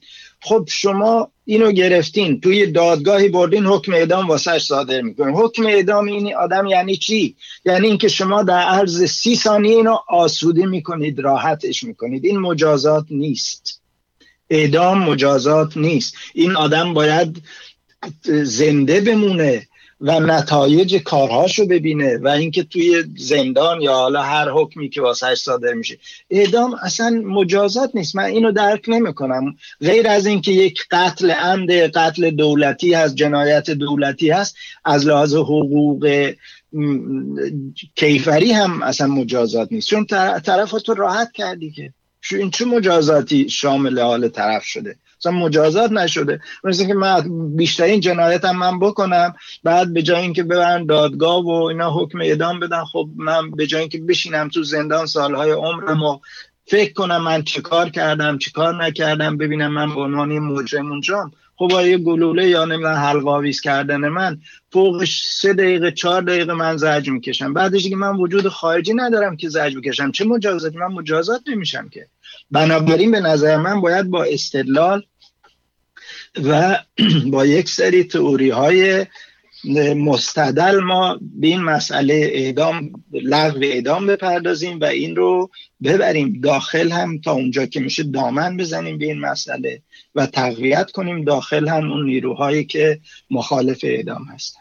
خب علی فیاض صحبت دیگه دارین؟ میکروفون در اختیار شماست بفرمایید. نه من صحبت خاص دیگه ای ندارم و به همین دلیل وقت رفقا رو نمی‌گیرم که فرصت بیفته دست دوستان دیگه دوستان دیگه که صحبتی دارن. حالا چه با توجه به حرفایی که من زدم یا نظرات مستقل خودشون تشریف بیارن در بخش پایانی حتما در این رابطه صحبت خواهیم کرد. خب که رفقا و دوستان دیگه هم می‌تونن زنگ بزنن و نقطه نظرات خودشون رو اعلام بکنن. ممنون که با ما بودی علی فیاض. براتون روز خوبی رو آرزو می‌کنیم. از عوض ما هم یه چایی بزن خب ببینیم چی میشه دیگه بله روز خوبی داشته باشید خب شنوندگان عزیز علی فیاض تحلیلگر سیاسی رو با خود داشتیم که در رابطه با مسئله جنگ ایران و عراق و این جنگ که هشت سال طول کشید و به قول یکی از فضایی بود که حاکمیت جمهوری اسلامی به جامعه تحمیل کرد و هنوز هم به اصلاح از شرش خلاص جامعه نشده. به عنوان یک جرم بین المللی و سران جمهوری اسلامی علیه حاکمیت باید محاکمه بشد.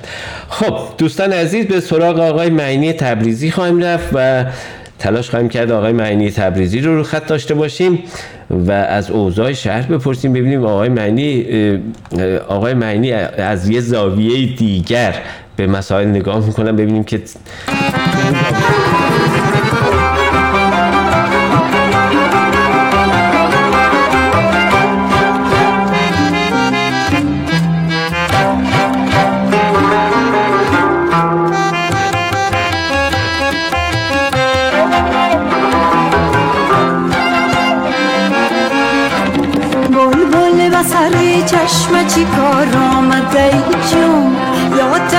یا بشی کار آمده ای جون. نه تش نشدم نه بش کار آمدم نه تش نشدم نه بش کار آمدم عاشق شدم دیدن یار آمدم جان. عاشق شدم دیدن یار آمدم جان. جانم لای لای لای دلم کباب است جانم لای لای لای دلم کباب است. تو چشم دل برم جان شراب است دای رو باب از دل کباب است دای رو باب از دل کباب است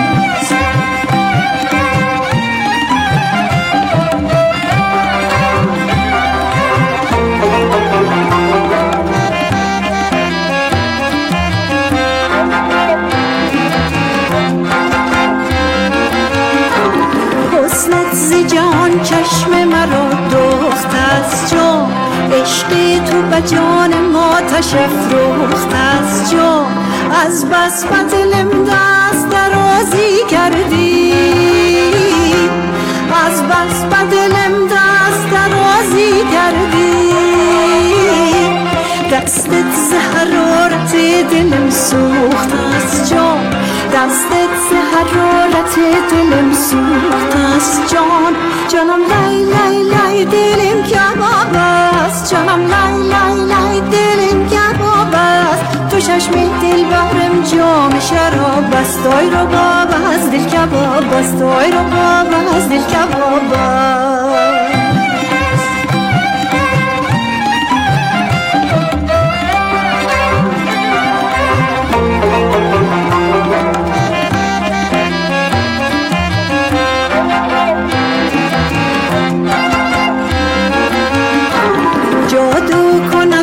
چشم سیاهی که تو داری بر جان فکند سوز نگاهی که تو داری. جز قصه دل با من دیوانه مگو. از بر خدای نم افسانه مگو. کسی نم افسانه ندارد که تو داری. این خنده مستانه ندارد که تو داری. لای لای دلم کباب است جانم لای لای لای دلم کباب است تو چشم دل بهرم جام شراب است رو باب از دل کباب رو باب از است دل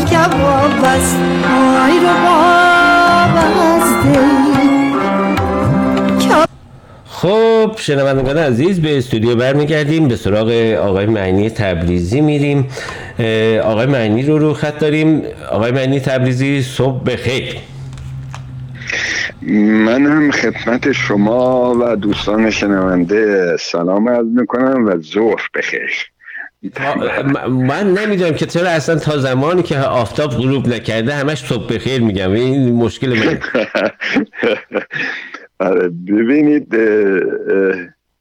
قبل از اینکه شروع به صحبت ها بکنم اجازه می‌خوام که من هم در گذشت این رفیق عزیز بهروز مهرآبادی را تسلیت بگم به دوستان و یارانش و همرزماش و خانوادهش به من انسان بسیار شریفی بود مهربان بود زحمتکش بود و هر وقت من واقعا میدیدمش یعنی بزدگویی و مهربانیش هرگز فراموش نمی کنم و امیدوارم من اگر بتونم پیدا کنم یک یادگاری خیلی خوبی از بهروز دارم. من که یک گفتگوی سه نفره داشتیم.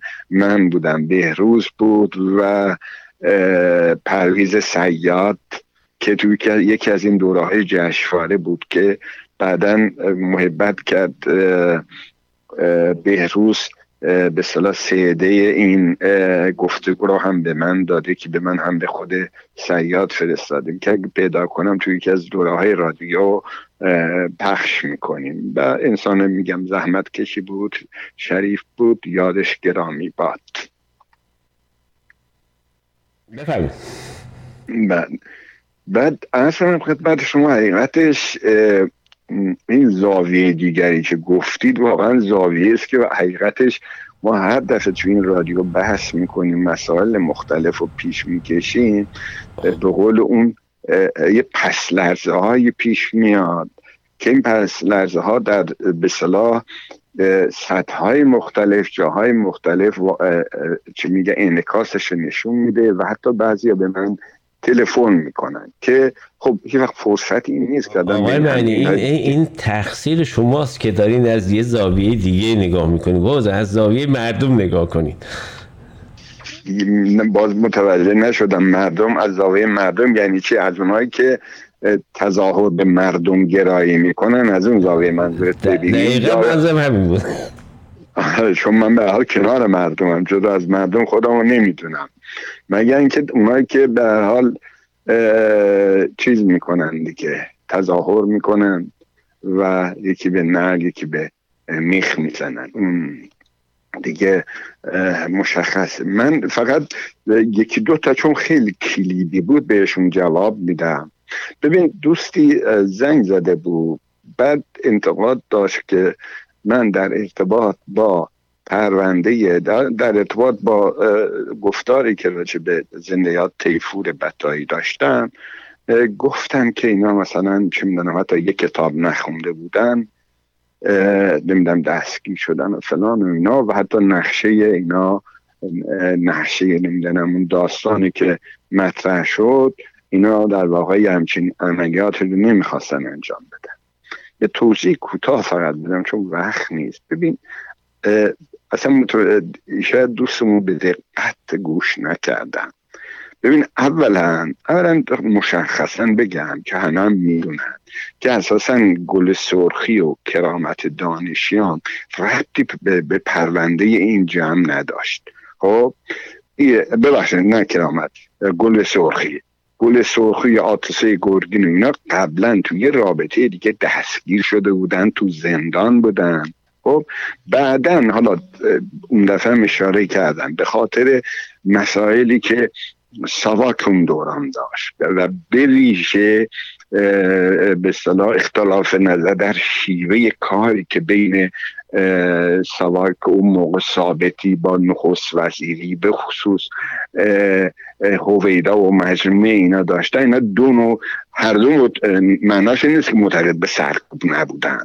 ولی معتقد بودن به شیوه های مختلف. توجه می‌کنید به همین جهت هم ثابتی برای اینکه موقعیت خودش رو تثبیت بکنه پیش الاسد این دوتا پرونده رو به هم قاطی کرد. و داستان رو ساخت که خود همین به شکلهای مختلف رفاقایی که درگیر مسئله بودن اشاره کردن که کلش داستان است که به سناریوی است که سواک ساخت. این از کل داستان. بعد برمیگردیم حتی تو اون من وقتی گفتم یک کتاب نخوندن من منظورم بسیار یه چیز سمبولیک بود که زنده یاد کل سرخی در دادگاه میگه. میگه ما به جرم این که حتی یه گروه هسته مطالعاتی رو انداختیم حتی یک کتاب نخونده گرفتن منظور اینه طبیعی این دوستان هر کدومشون چه می‌دونم فاقل تحصیل های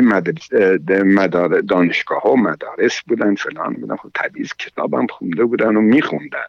فقط از زاویه نمادین گفتن اینو. بعد نکته دیگه هم راجع به فیلم نان و آزادی بود که انتقاد می‌کردن که نمی‌دونم به حزب دموکرات این کار کرده فلان کرده. به این گفتن به دوستان دیگه هم که میگن. ببینید که چرا فیلم نشون نمیدن و فلان و اینجور چیزا. اولا فیلم رو در جشنواره ما مدرسه نشون دادیم. خب. و هیچ مشکلی هم از طرف حزب دموکرات نداشتیم. فیلم رو نشون داد اون یه بچه دوستان توجه نمی کنن ببینید از یک فیلم از سه زاویه میشه بهش نگاه کرد. از زاویه حقوقی. از زاویه حقوقی این فیلم ساخته واحد هنری حزب دموکرات کردستان ایرانه. حزب دموکرات کردستان ایران هزینه تولید این فیلم رو داده. حزب دموکرات کردستان ایران نه تنها هزینه تولید که هزینه های به صلاح جانی هم داده در ارتباط با این فیلم. حالا اون بحثش جای دیگه است. توجه می‌کنید. یعنی از نظر حقوقی صاحب فیلمه. نه فقط توی حزب تو عرصه های حرفه سینمایی هم همین این تهیه کننده اون کسی که فیلمو به اصطلاح سرمایه گذاری کرده صاحب فیلمه. نمونه های زیادی از کلگونده های سینما داریم که چه می‌دونم نمونه خیلی معروفش فیلم طوفان بر فراز آسیا بود. یا اعتصابه که آیزنشگن میره تو مکزیک می‌سازه. تمام کپی ها رو ازش می‌گیرن تهیه کننده بهش نمیده. خب؟ صاحب فیلم اون تهیه کننده است. یه وجهشه یه وجه اخلاقی هست. اخلاقی اینه که خب طبیعی از نظر اخلاقی حزب دموکرات مت... یعنی از نظر اخلاقی دقت اخلاقی ما داریم میگیم. حزب دموکرات متحد... متحد که نه جا داشت و داره که کپی فیلم رو به کی بده؟ به تیفور بده که صاحب کارگردان فیلمه این بچهش حق با تیفوره حق با اینه که ما بگیم از نظر اخلاقی باید کپی تیفور داشته باشیم. بعد یه بچه دیگهش که مهمتر از همه این هاست بچه سیاسی قضیه است. ببینید فیلم محصول حزب دموکرات کردستانه. یعنی در واقع خط و ربط حزب دموکرات خط و ربط سیاسی حزب دموکرات کردستان ایران پیش می‌بره. حالا دلایل مختلفی داره که فیلم نشون داده نمیشه.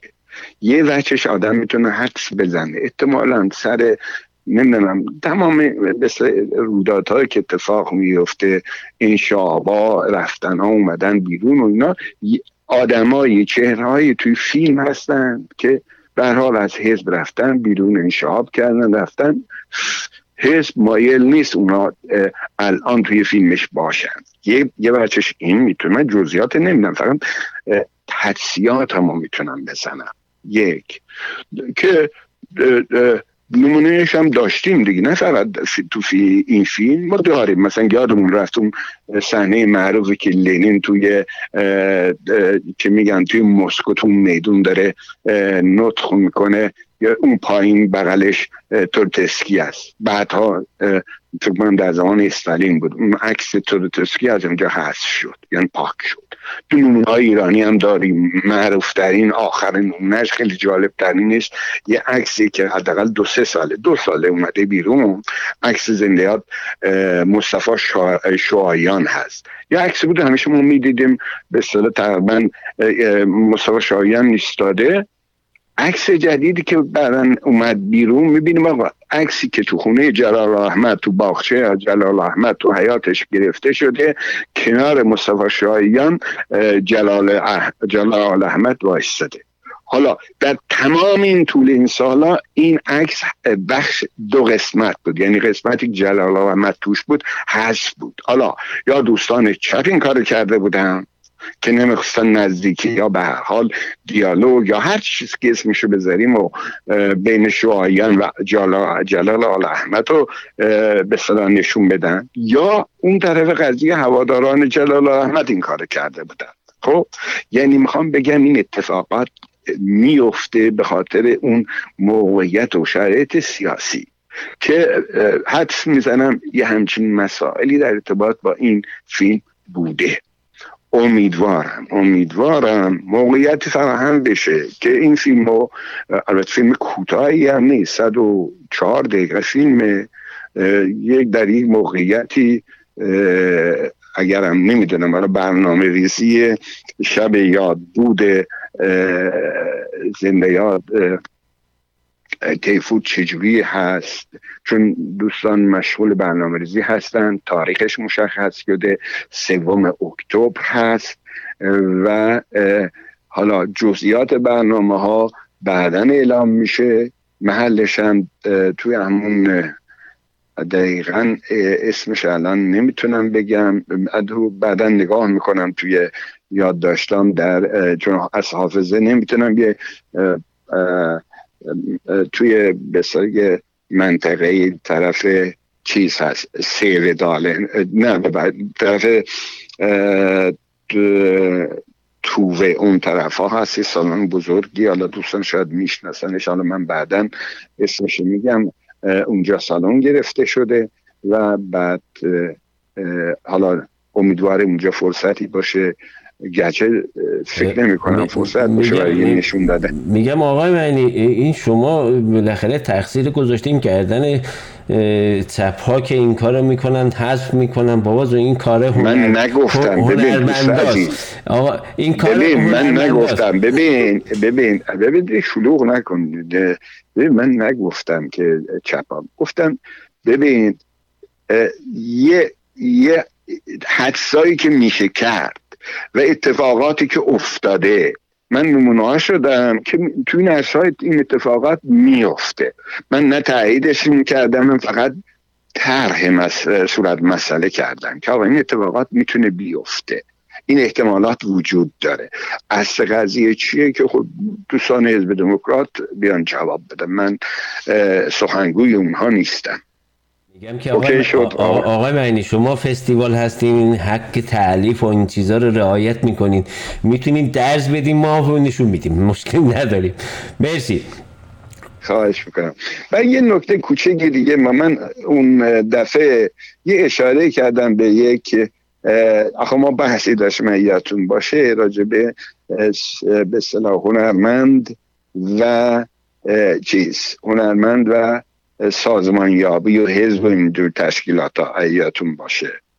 من نمونه ای هم از نمونه های ایرانی هم زدم. مثلا آخر نمونه ای هم که زدم این آقای چیز بود. اوشنگ ابتهاج باشه ایاتون باشه. خب که باز دوستانی زنگ زده اون آقا اوشنگ ابتهاج ربطی به حزب توبه نداره. من گفتم والا من چی میگن؟ که کسی که نمی‌دونه اینا خواجه حافظ شیرازیه. خب؟ منتها حالا آیه ابتهاج به هر دلیلی تغییر می‌کنه یه بحث دیگه حتی من یادم میاد اینم اشاره بکنم که وقتی یه کتابی در اومده خیلی کتاب چه 400 صفحه هست یه گفتگو زندگی آقای هوشنگ ابتهاج است. چای و اسم کتاب الان یادم نمیاد. خب؟ این کتاب وقتی در اومد خب کوککترین اشاره به همین سابقه به صلاح ارتباط از زمین و زمان حرف زده میشه تو این کتاب. با خود آقای چیز روشنگ ابتهاج ولی دریق از اینکه یه لحظه راجع به این روابط سیاسیش گفته بشه. حتی کتاب وقتی در من من می‌دونم. یکی از آدمایی که نزدیک بود به حزب آدمی که من بهش باور دارم هنرمند است فیلمساز است منتقد است قصه نویس هست یک مقاله تند تیزی در نقد این مسئله نوشت و در واقع افشاگری هم بود. منتها کل حزب بهش فشار آورد جلوی پخش این مقاله رو گرفتند. توجه می‌کنید بوده آقای چیز عضو حزب توده بوده و حالا نمیگه دیگه حالا بحث خودشه. ولی به نظر من مهمه. تو شرایط تاریخی مختلف خب اشاره کردیم آدم های بزرگی جز احساب بودن به خصوص احساب کمونیست نمونه برجسته اون دفعه براتون اشاره کردم. برناردو برتولچی بود که اسم فیلمش یادم نیمد فیلم فیلمی که بخواستم اشاره کنم خیلی معروف فیلم پنج ساعتی 1900 هست. فیلم فیلمی که من توصیه می‌کنم هر کسی که اهل هنر هست اهل سیاست هست اهل مبارزت این فیلم ببینه. فیلمیه که در واقع چهرهایی خیلی معروفی هم توش بازی می‌کنن مثل چه می‌دونم بیت لانکستر رابرتو دینیرو و کل فیلم ظهور فاشیسم در ایتالیا رو بر بستر مناسبات طبقاتی نشون میده. اون دفعه اشاره کردم به که همین برتولچی وقتی با عضو حزب کمونیست ایتالیا بود و گفتگوی داشت با دبیر کل حزب که اعتراف می‌کرد که من فرصت نکردم نشد فلان من بتونم خدمت کنم به حزب و کار مثلا اساسی در ارتباط با حزب کنم که دبیر حزب برگشت بهش. گفت که برای ما مهمه که تو فیلم بسازی فیلم خوب بسازی فیلمی که در رابطه با کمک به آگاهی مردم برای تغییر اون شرایط استثماری باشه. این برای ما بهترین کار هست. برای حزب ما که تو این کار بکنی. یعنی این نوع درک ها هم وجود داره توی احزاب که چی میگن؟ شاعر یا نویسنده یا هنرمندان خودشون به صلاح پادوهای حزب نمی‌شناسن اختیار عمل بهش قائلن. مهم اینه که در راستا و جهت اون حزب حرکت بکنه. هم گفتم ما داشتیم مهمترین شاعر مدرن فرانسه ارگار آلمپو بود اون یکی لوی آراگون عضو حزب کمونیست فرانسه بود. اینقدر زیادن نمی‌دونم گارسیا مارکوس از عضو حزب کمونیست بود. نمی‌دونم پابلو نردا عضو حزب کمونیست شیلی بود. فراوان بودن. این بین ما ایرانی ها که اخوفو بیان دائم همش یه ذره که دو هزار بلدیم یه شعری بگیم نمی‌دونم فلان کنیم. آقا من چه من اهل سیاست نیستم من اهل فلان نیستم. اینا بازی با کلمات و گریختن از مسئولیته گریز از مسئولیت متاسفانه. خب، تو بین ایرانی رایج هستی. متاسفانه این به یه سنت تبدیل شده و خب مسئله استبداد هم یک عاملی می‌تونه باشه که برای این هست. ولی خب متاسفانه یه سنتی هست که تلاش می‌کنه که حتی کمونیست بودن خودشون رو با کلاه گذاشتن سر مردم تعریف بکنه. به اینا متاسفانه تو جامعه ایران هست. خب آقای معنی تازگی ها چه خبر؟ من تازگی من یه نکته که هم در گفتم پس لرزه ها انقدر زیاد میاد که ببین من دفعه گفتم یک گفتگویم بود در همین رادیویی که ما نه ما که من هنوزم معتقدم که رادیویی که یکی نل یکی به چی میگن؟ یکی چه نل میخد نل چه اصلاح یادم در که دو بابا هما میره یه گفتگوی داشت با احمد. من دفعه اشاره کردم. ما اگر این فیلم رو نشون ندادیم فیلم دلتنگم از دلتنگم رفی نه به لحاظ اون پیشه اولش بوده مسائل دیگه بوده که من حاضر نیستم راجبش صحبت بکنم چون قد یعنی مسائل یعنی احترامی که برای احمد قائلا نمی‌خوام این احترام تبدیل بشه به یه بحثای دوزاری که وجود داره. ما اگر نشون ندادیم دلایلی دیگه داشت اگر زمانی برسه راجع به اون دلایل صحبت خواهیم کرد و به همیشه خود احمدم می‌دونه که ما همیشه سعی کردیم جشنواره از فیلمسازان فیلمسازان مستقل تحت هر شرایطی تا اونجا که امکانات داشتیم دفاع کنیم. یعنی دفاع کنیم یعنی حمایت کنیم ببخشید حمایت کنیم و کارشون نشون بدیم تا جایی که امکان داشتیم و می‌شد. و کارنامه نزدیک به سی سال فعالیت دوره های مختلف جشنواره ما اینو نشون میده. و بحث ما سر اینه که ما یه فستیوال خب؟ فستیوال نوع نگاهش برخوردش با یه فیلم با یک جریانی که یک جریان سیاسی است. یعنی شما وقتی برنامه در یاد یاران را به سازمان می‌دید برنامه ای که خب قرار قرار به شکلی بزرگ داشت تمام اون انسانهای شریفی باشند که در راه آزادی و برابری در راه عدالت اجتماعی توی مملکت ما. خب توسط رژیم جونخوار به جوخهای اعدام سپرده شدهند قرار بزرگ داشت اونا باشه شما قرار نیست که قرار نیست که خب سحنتون رو تجلی به صلاح بازه آدمی این ها رو فسیل نمی‌دونم فلان فلان خطاب می‌کنه. مثل این میمونه که مثل این میمونه که شما مثلا شما مثل این میمونه که حزب چپ هستید فرض مثلا برنامه دارید و بعد بیاید اونجا یه فیلم پخش کنید که مثلا جیمی اوکنسون مال سه برای دموکرات ها نقش اول هم داشته باشه. خب میگه آقا ببر به جای دیگه پخشش کنید آقای م... یه دقیقه گوشی داشته باشین شنونده عزیز آقای معنی جملهشو نقطه بذاره من شما رو می‌برم نخست بفهمید آقای الو. بفهمید. شنونده نه گفتم مثل اینونی که مثلا شما همین جیمی اوکلسون رو یه فیلم نشون بده که نقش اولش اوکلسون داشته باشه. توی مثلا برنامه حزب ونسر پخشش کنید. خب آقا ببر جای دیگه پخشش کن. البته این نظر منه.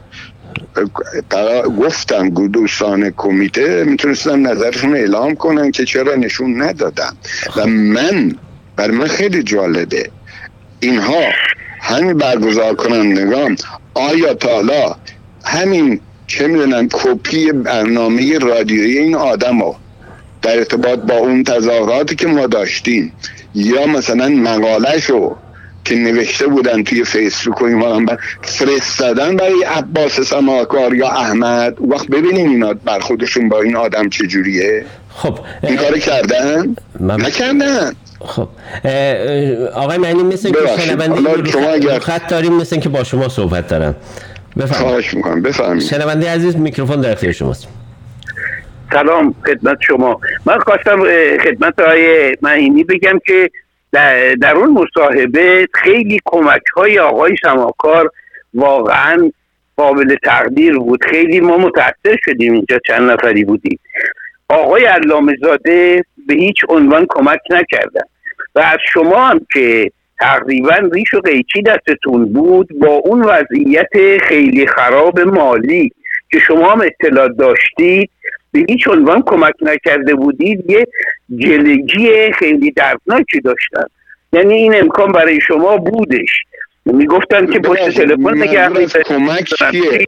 ببخشید می‌تونید توضیح بدید؟ منظور در چه موضوع در کمک راجع به چی؟ من متوجه آخه همین در واقع. این فیلم رو در در این حال در چیز نشون در جشنواره نشون بدید دیگه.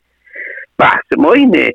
ایشون عرض شود حتما یه دور دیگه گوش کنید ببینید چقدر دردناک صحبت می‌کنن و با اون وضع خراب و اون مریضی و سکته ای که داشتن. حالا منهای اون درگیری های نمی‌دونم اولیه ای که با شخص اول نمی‌دونم فیلم کاری ندارم. اما خود ایشون از آقای سماکار بی نهایت تشکر داشتن و شما در این حال من فکر می‌کنم یه مقداری کوتاهی کردی. با اینی که شما آدمی هستید کاملا یعنی حساب شده کاراتون هست. به هیچ عنوان یعنی چیزای بی خود رو وارد کارتون نمی کنید می‌دونستید که ایشون با شرایط خیلی کمی این کار رو شروع کردن. خیلی ممنون. ممنون که با ما بود ببین دوست عزیز. ببین دوست عزیز. دوست عزیز ببینید من اگر دقت کرده باشید من گفتم نشون ندادن این فیلم ربطی به بازیکن اول فیلم نداشت توی جشنواره ما. مسائل دیگه بعدا پیش اومد که من واقعیتش ترجیح دادم راجبشون صحبت نکنم. اتفاقا نکته ای هم که آقای احمد نیکازر در ارتباط با فیلم مطرح می‌کنه که نمی‌دونم تکست و فلان آره این سوالا بود. فیلم تکست نداشت. ولی آقای احمد نیکازر در جریان هستن و می‌دونن که من چقدر تلاش کردم برای این اه، آدمی هم حتی در شهر خودشون در کن آقای مسئول مدنی مدرس دانشکده صدا و سیما از چهرهای حداقل در چی میگن حداقل 20 تا 30 تا اه، کتاب در زمینه سینما منتشر کرده فیلم ساخته. سیناریو نویس بوده که دو تا اه، اه، کیارستمی هم سناریوش همین مسعود نوشته و کارهای دیگه یکی از همکاران نزدیک جشنواره ما بوده و هست. خب حتی من با این صحبت کردم که خب استاد مسلم انگلیسی هم هست. چون برای اینکه تو آمریکا هم درس خونده همین مسعود و رشته سینما هم خونده توی آمریکا. خب؟ بعد که امر تکست این قضیه رو پیش بره منتها مسائل خیلی کودکانه دیگه پیش اومد که من گفتم ترجیح میدم راجبش صحبت نکنم. منتها ببین دوست عزیز ببین احمد نیکازر اولین نیست و آخرین نیست. من اگر مسئول رادیو اگر اجازه بده فقط من اشاره کوتاهی کنم. هم برای شما که الان این سوال مطرح کردید هم برای بخش بخصوص نسل جدیده که اومده توی شهر ما که جشنواره واقعا در طول حیات خودش چقدر سعی کرده در ارتباط با سینماگران تبعیدی کار کنه از ما حمایت کنه. اگر یعنی در, در تمام عرصه ها توجه می‌کنید اه، جشنواره سعی کرده کمک کنه. اگر کریم اجازه بده من چند دقیقه راجع به این قضیه صحبت ببین کنم. معمولا اینطوریه که آقای معنی یک شما می‌تونید در این رابطه صحبت بکنین ولی مسئله اینه که وقتی میگن یه جشنواره فکر می‌کنن که میلیون دارید بالاخره فرض کن فرض کن یه تکس گذاشتن چیز که 50 هزار خرجش بشه شما می‌تونین بدین. بفرمایید شما صحبت کنید نه ببین تو حالا من حالا بحث مالی رو که مهمم است یه بحثه.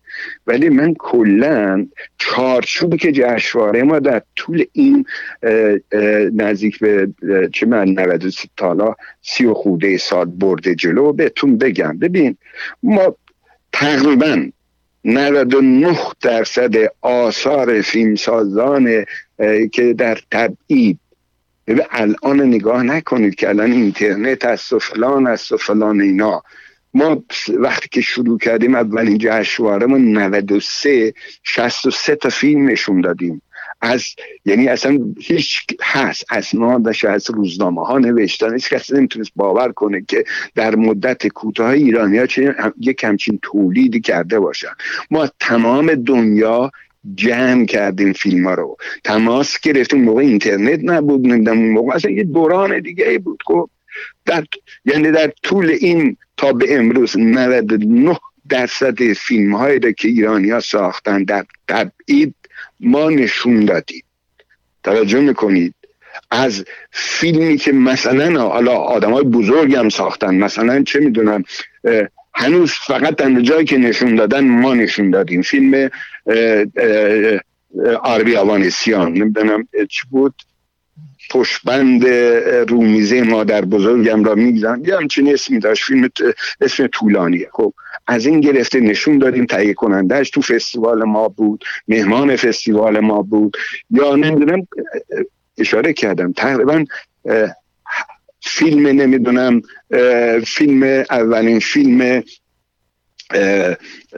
امیر, نادری نشون دادیم. چقدر بعدها سر همون فیلم که شکایت های بین المللی چه می‌دونم آقایی که ادعا می‌کنه مدافع سینما ایران هست علیه ما کرد. خب فیلم خود امیر نادری حتی در اختیار ما. فیلم های توقیف شده ما اصلا در حمایت از فیلم سازایان ایرانی که حقشون که فیلماشون آزادانه نشون داده بشه ما تقریبا اکثر فیلم های توقیف شده رو نشون دادیم. برای اولین بار فیلم چریکه تارا رو ما نشون دادیم. برای اولین بار فیلم اون, یکی فیلم چیز آقای بیزایی دو تا فیلم توقیف شده ما نشون دادیم. خود آقای بیزایی گرفته بودیم. دخترشون نیلوفر در فستیوال ما بود و بعد نمی‌دونم فیلم نسخه سانسور نشده یا آرامش در حضور دیگران ما نشون دادیم. از خود آقای تقوایی گرفته بودیم. یعنی حتی فیلم قلعه شهرنوی کامران شیردل که هنوزم تو ایران توقیفه. ما نشون دادیم کپیشو دوستان ما از فرانسه. خب اینگیری نیست. وقتی که ببینید یه سری مجموعه اعتقاد وجود داره. اعتقاد به حرکت جشنواره وجود داره. نتیجه همه جا کمک می‌کنن. فیلم ها نمی‌دونم جشن فرانسوی یه برنامه مفصلی داشتن راجع به سینما ایران. کپیای به قول این دوستمون آینه. تر تمیز از ایران آوردن اونجا نشون بدن که بعدم خواستن به صلاح بردن پای دیجیتال بکنن اینا رو که بلا فاصله دوست دوستی که با جشنواره ما همراهی می‌کنه بدون اجازه نسخه دیجیتال شده رو کپیش گرفت برای ما فرستاد. بدون اجازه و پنهانی از اونا. خب ما این کار رو کردیم. برای چی؟ برای حمایت. حمایت از فیلمسازان هم داخلی یا خارجی.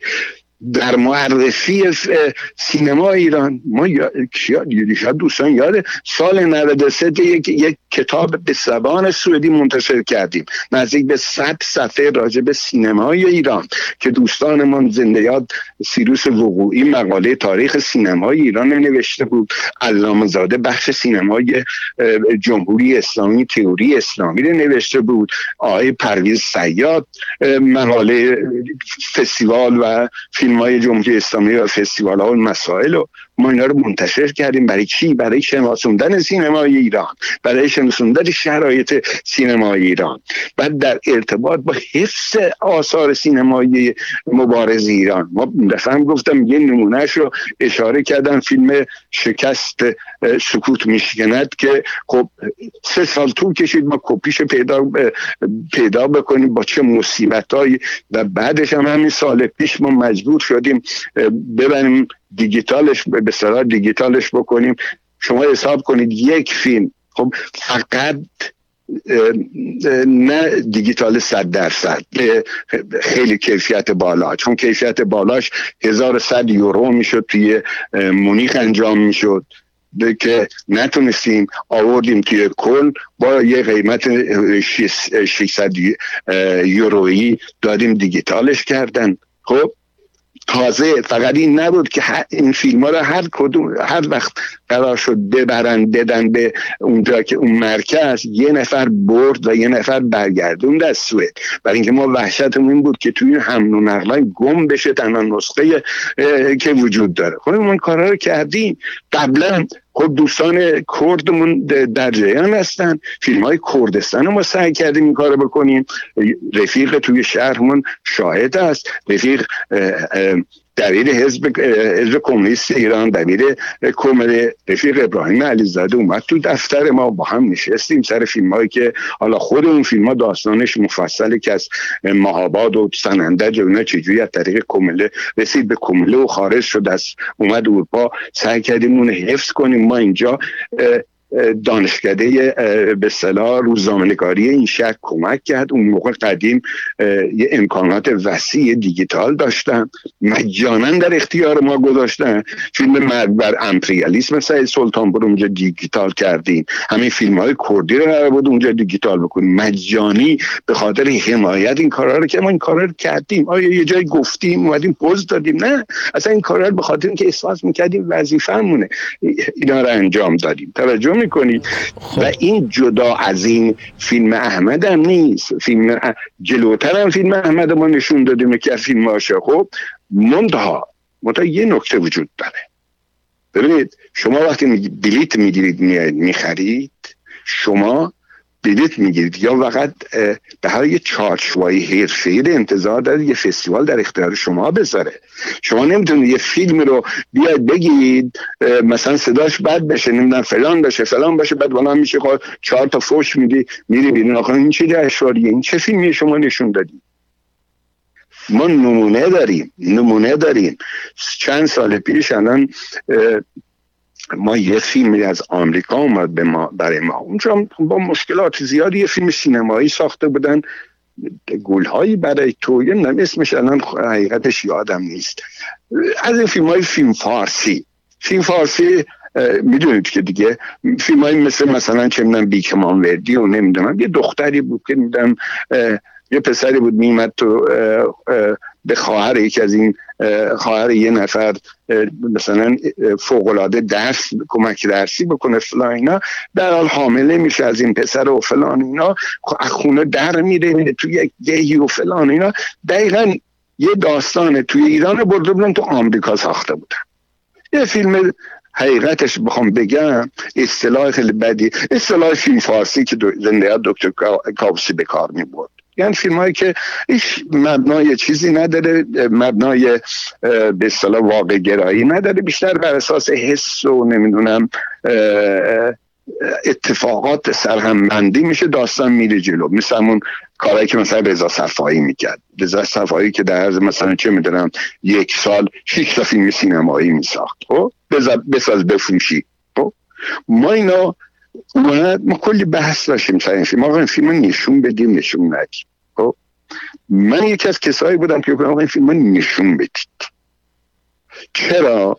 من می‌خواستم بگم که آقا بگیم که آقا توی خارج از کشور با تمام تحولاتی که شده با تمام این افتخیزایی که شده ایرانی اومدن توی خارج از کشور بخش بخشی از روشن فکرشون یک همچین فیلمی می‌سازن.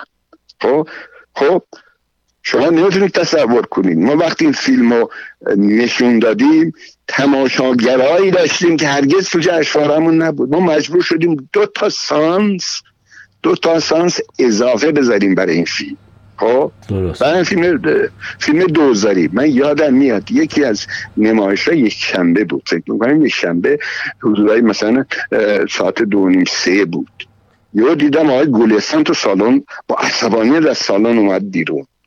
اومد گفت من این چیه؟ این چه نمایشی؟ گفتم چیه با گفت آقا اینجا چه می‌دونم چهارشنبه سوریه چیه؟ یه سری از این خانما و آقایون تخمه و غذا و نم آورده بودن تو سالن میخوردن اون یکی داد می‌زد فلانی تخمه رو بده من فلان. و نوشتن روزنامهش هم دوستان توی نشریه که تو همین شهر منتشر می‌شد از ما انتقاد کردن که چرا یک همچین فیلم به سطح پایین نشون دادیم خب گفتیم آقا. آقای من فرهنگ ایران حفظ کردین دیگه. نه حفظ نکردیم. ببین نه ببین کریم جان ما اولا فستیوال یه جایی است که حتی به نظر من گاهن باید فیلم های بدم نشون بدی. چرا نشون بدی؟ بد نظر تکنیکی. از نظر متوایی که خب اصلا خب ما یک شمای اون که ذهنیت عمومی ما باش روبروست رو نشون بدیم دیگه. خب از این زاویه اون فیلم رو نشون دادیم. از نظر از نظر استقبال فوق بود. یعنی دو تا سانس اضافی ما گذاشتیم. با که یادم میاد فیلم فیلم همین آریامانسیان نظر من یکی از مهمترین و با ارزشترین سینماگران مملکت ماست. فکر کنم دو نفر سه نفر مونده بودن فیلم رو ببینن. و حالا که این فیلم رو دو سانز اضافه ما گذاشتیم. خب؟ یعنی می‌خوام بگیم آقا سطح اینجوری منتها ما تا اونجا که تونستیم سعی کردیم چیکار بکنیم؟ خط حمایت از سینمای به صلاح سینماگران ایرانی بخصوص توی تبدید و نشون بدیم.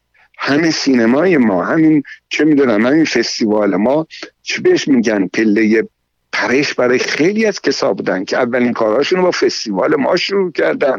گاهن حتی اعتراف می‌کنن خودشون تو مصاحبه های مختلف. چون ما می‌فهمیم. یعنی حقیقتش ما ببین مثل نوشتن میمونه. آدم وقتی فیلم می‌بینه خیلی ساده. می‌فهمه طرف بلد فیلم رو تعریف کنه بلد داستان رو تعریف کنه بلد بازی بگیره. حالا مهم نیست مثل نوشتن میمونه که تو با مداد بنویسی یا خودکار یا قلم طلایی بنویسی. مهم اون نوشته است که شما از اون نوشته می‌فهمی طرف بلده یا بلد نیست. خب ما سعی کردیم کمک کنیم حتی به اونا که اولین کاراشونه. چرا امکان بدیم کاراشون؟ ببین گفت کاراشون دیده بشه. الان شرایط فرق قدیما شما نمونه من می‌تونم بزنم. مثلا همین علم زاده هتل آستوریاش آوردن تو این شهرم نشون دادن دیگه. خب من فکر می‌کنم کسی یادش بره. هزینه هم نقد خودش در نیورد این فیلم هنوز سرمایش بر نگرده. اون قدیم الان حالا اینترنت هست. سریع شما می‌تونید بذارید اینترنت. قدیما این چیزها نبوده. خب فستیوال. ما یکی از پله هایی بوده که کار این فیلم ها رو نشون می‌دادیم. خیلی از فیلم ها برای اولین بار تو فستیوال ما نشون داده شد. جای دیگه نشون نمی‌دادن. همین فیلم سرحد سیاد همین مدارکش از سیاد فرستاد. همین جشنواره بزرگی توبری جشنواره دولتی نشونش ندادن. نه به خاطر اینکه فیلم بدی بود به خاطر اینکه فیلم تندی بود علیه آمریکا. نشونش ندادن و ما نشونش دادیم فیلمو. یعنی همین رو این توضیحات رو دارم برای این دوستمون که گله می‌کنه بگم آقا ما در حد توان ما, ما تشکیلات خیلی گنده نیستیم ولی در حد توان خودمون سعی کردیم کار کنیم و مسائل مسائل شخصی نکنیم. این در یعنی در ارتباط با فستیوال. حالا برمیگردیم به بحثای واقعا خسته نباشیم. من خودم که سالهاست اینجا شما رو می‌بینم این زحمتی که برای برگزاری یه فستیوال هست. بارها گفتم گفتم که باید دوربین مخفی گذاشت و این دوره رو ثبت کرد که چه اوضاعی هست. و خب کسی که از بیرون می‌بینه خب یه چیز دیگه هست. و واقعا بدون زحمات شما بدون پیگیری شما این فستیوال ها نمی‌تونست پا برجا باشه. البته من اضافه کنم من کار ما یه کار جمعی بوده. یعنی ما اگر شاید یه روز یه نمایشگاه بذاریم از مجموعه انسان های شریفی چه تو میشه چه بیرون از این مملکت دو سطح کشورهای مختلف همکاری کردن کمک کردن به جشنواره ما. شما می‌تونید تصور کنید مثلا چه چاپخونه مرتزوی در کل کاتالک دوری دوم جشنواره ما رو بدون اینکه پول بگیره چاپ کرد. چهار تا کارت پستال در حمایت از فستیوال ما چاپ کرد. خب این نیروها وجود دارن می‌فهمن می‌بینن میان کمک می‌کنن. توجه می‌کنیم ما بدون کمک مجموعه این چه می‌دونم نیروهای مختلف تو کشور نمی‌تونستیم این امر ببریم. برای اینکه امر امر عمومی بود. ام بخشی از مبارزه علیه اون سیستم دیکتاتوری بود. من بارها هم گفتم جشنواره ما یه مانیفست مانیفست جمعی علیه اون دیکتاتوریه. توجه می‌کنی؟ یعنی مقاومت نشون میده پایداری رو نشون میده. حالا من وارد بحث دیگه نمیشم. منتها این از این زاویه گفتم. این دوستمون این انتقاده کرد. بگم آقا ما هیچ وقت مسائل شخصی رو قاطی کار فستیوال نکردیم. حتی بارها نقطه نظرهای شخصی. ببین با جالبی هم یادم افتاده. یادم زنده یاد فرخصات که ترور شد و کشتنش و اینا. خب پرویز سید با من تماس گرفت. پرویز سید با من تماس گرفت. ما تو جشنواره من می‌خوام این مدار راجع چیز صحبت کنیم. موقع فیلم چیزش نشون می‌دادیم. عشق که پروی چیز فرخزاد نقش یک معلمی دبیری داشت که از ایران اومده بود. دبیری بود که خیلی حزب بود و فلان و اینا. اومده به آلمان به آلمان برای کاری خب داستان فیلم محورش اینجوری بود. پرویز سید فکر می‌کرد که من خب شخصا آدم چپم خب؟ فکر می‌کرد که ما چپیم بعد نگاه به اصطلاح دیگری به به زنده یاد فرخصات داریم. یعنی حاضر نیستیم مثلا چه می‌دونم حرف و اون مسائل اون تو جشواره ما بیاد جلو. گفتم نه تو بیا هر, هر, هر کمکی هم می‌خوای در ارتباط با ستایش از فرخزاد ما در اختیارت می‌ذاریم اصلا کل ذهنیتش عوض شده بود در ارتباط با ما. یکی از کسانی که در طول این سالها شما نمی‌تونید تصور کنید یکی از کسانی بود که یک نمونه ساده بهتون بگم. ما توی یه نمایشی توی یه شهر دیگه تو استکهلم داشتیم در ارتباط با فیلم های چیز فیلم های پرویز سیاد. بعد دوستمون محمد عقلی گفتم که قرار گذاشته بودیم نمی‌دونم که هشتاد درصد نمی‌دونم فروش کیشه رو بدیم به خود پرویز سیاد. من به دوستمون زنده هست توی همین استوکرم از محمد عقیلی میشنازی توی پیترا کم کار می‌کنه و فلان. به محمد گفتم من حاضر نیستم برم پای میز بشینم با پرویز سیاد راجع پول صحبت کنم. مثلا یه همچین رابطه یا در طول این سالا با هیچ کدوم از این کارگردان نداشتم. نمی‌تونم. اصلا نمی‌تونم این وارد این بشم. گفتم محمد تو این کارو بکن. خب محمد من ما شبش قرار بود توی کافه باری با سیاد باشیم. بعد اون وقتی که قرار شد صحبت های مالی بشه من اومدم به هوا اینکه برم بیرون سیگار بکشم رفتم. وقتی من میاد پول بده سیاد میگه که من این پول نمی‌گیرم. این پول کمک می‌کنم فستیوال ده تا فیلم دیگه هم داشتم میدم به فستیوال. خب ما یه همچین پشتیبانهایی داشتیم و داریم. خب و دیگه حاضر نیستم قاطی این بحثای اصطلاح شخصی بکنیم. اگر سیاد که خودتون می‌دونید با درد سر مصیبتی میگرده تا دو تا مثلا نمایش بذاره زندگی سالانش رو تعمین بکنه حاضر میشه یک چنین حمایتی از جشنواره ما بکنه. توجه می‌کنی؟ خب یه خودی این گذشته بود. حالا آینده چه خبر؟ نه اینو حقیقتش این دوستان گفتن یعنی من مجبور شدم راجع به این چیزا حرف بزنم چون گفتم یه بخشش مهمه برای این مثلا نسل جدیدی که اومدن توی شهر ما. خب نمی‌دونن چه دوره گذشته بر ما در این سالها.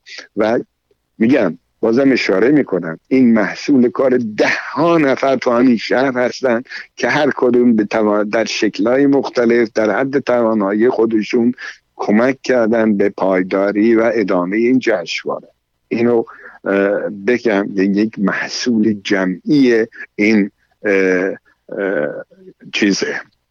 مردم این شهر اشاره کنم. ما یادم میاد اون آقای شاهروخ گلستان. همون که به صلاح هم فیلمساز و هم به صلاح خبرنگار بی بی سی هم بود. یه مقاله نوشته در ارتباط با فعالیت های ایرانیان در خارج از کشور. جشنواره ما را مهمترین حرکت فرهنگی ایرانیان در خارج از کشور تعریف می‌کنه تو اون یعنی ازش حرف می‌زنه. پایدارترین حرکت فرهنگی ایرانیان در خارج از کشور. توجه می‌کنید؟ یعنی اینو کم بهش بها ندیم. بریم. زنده باشیم آقا, من اتفاقا می‌خواستم راجع به یه سری چقدر وقت دارم؟ می‌تونم راجع فیلم ها صحبت ما امروز برنامه دیگه ویژه نداریم. شما یه یه 20 دقیقه هم می‌تونی صحبت بکنی. ببینید چه کاری می‌خوایم بکنیم. فیلم فیلم نه. خب می‌تونی از هر جایی که دلت می‌خواد صحبت بکنی. به نظر من جا داشت. نه من ببین من آخه ببین من حقیقتش چیز که نمی‌خوام صحبت کنم. یعنی میگن که آقای معینی هم اومد کراوات به خودش داد. خودش رو تعریف کرد. خب. والا من خودم رو تعریف نکردم. من فستیوال تعریف کردم و فستیوال هم یه بحث شخصی نیست.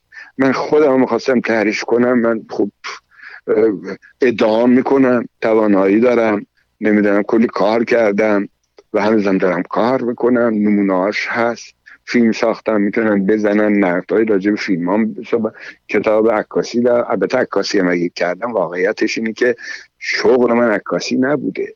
ولی به خاطر اینکه کار تولید فیلم کار جمعی و سخته آدم با مشکلات زیادی روبرو میشه و وقتی هم سن شما میره بالا تحمل میاد پایین. خب؟ و وقتی هم شما پول نداری به اصطلاح چی میگن؟ این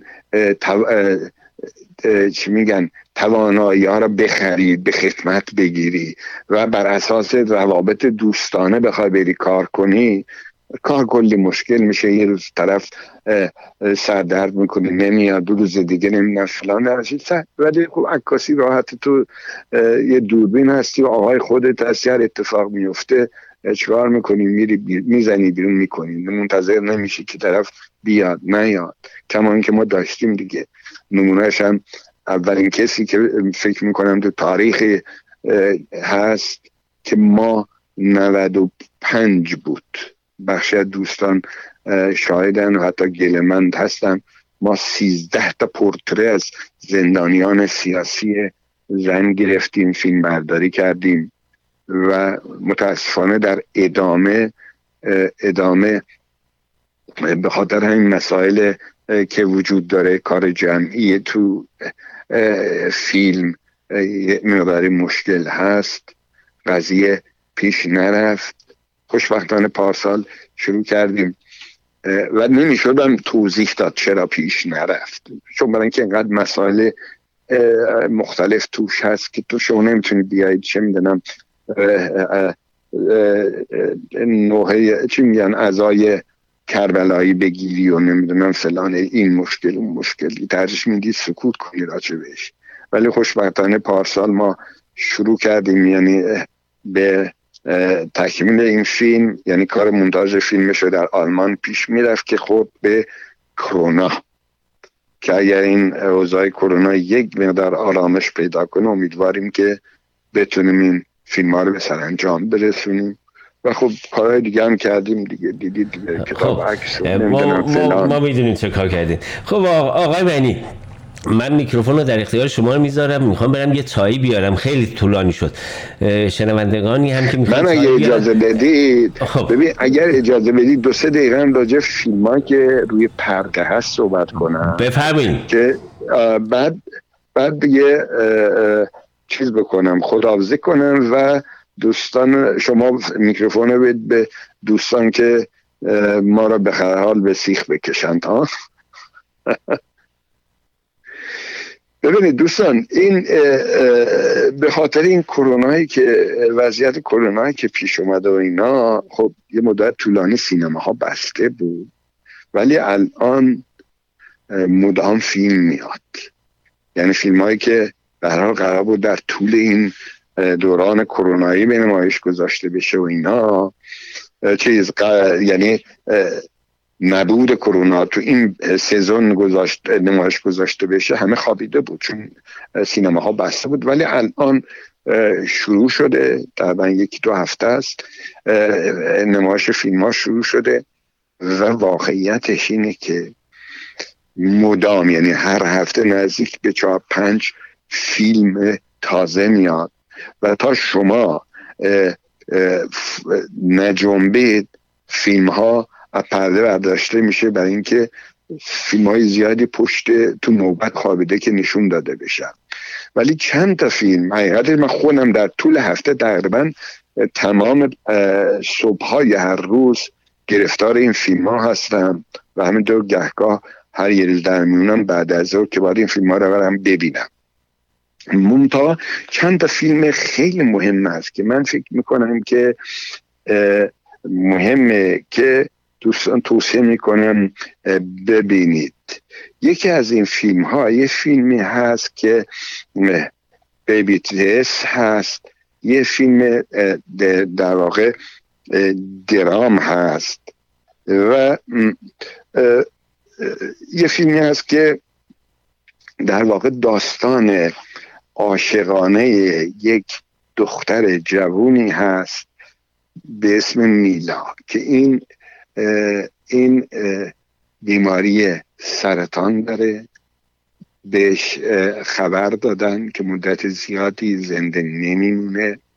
و به همین جهت این خود خانوادهش و خودش سعی می‌کنن این مدت زمان کوتاهی که این داره برای زنده موندن بتونن تمام به هر شکلی که میشه این شادی این دختر تعمین بکنن. این زمان کوتاه چی بشه؟ این با لذت زندگی رو پیش ببره.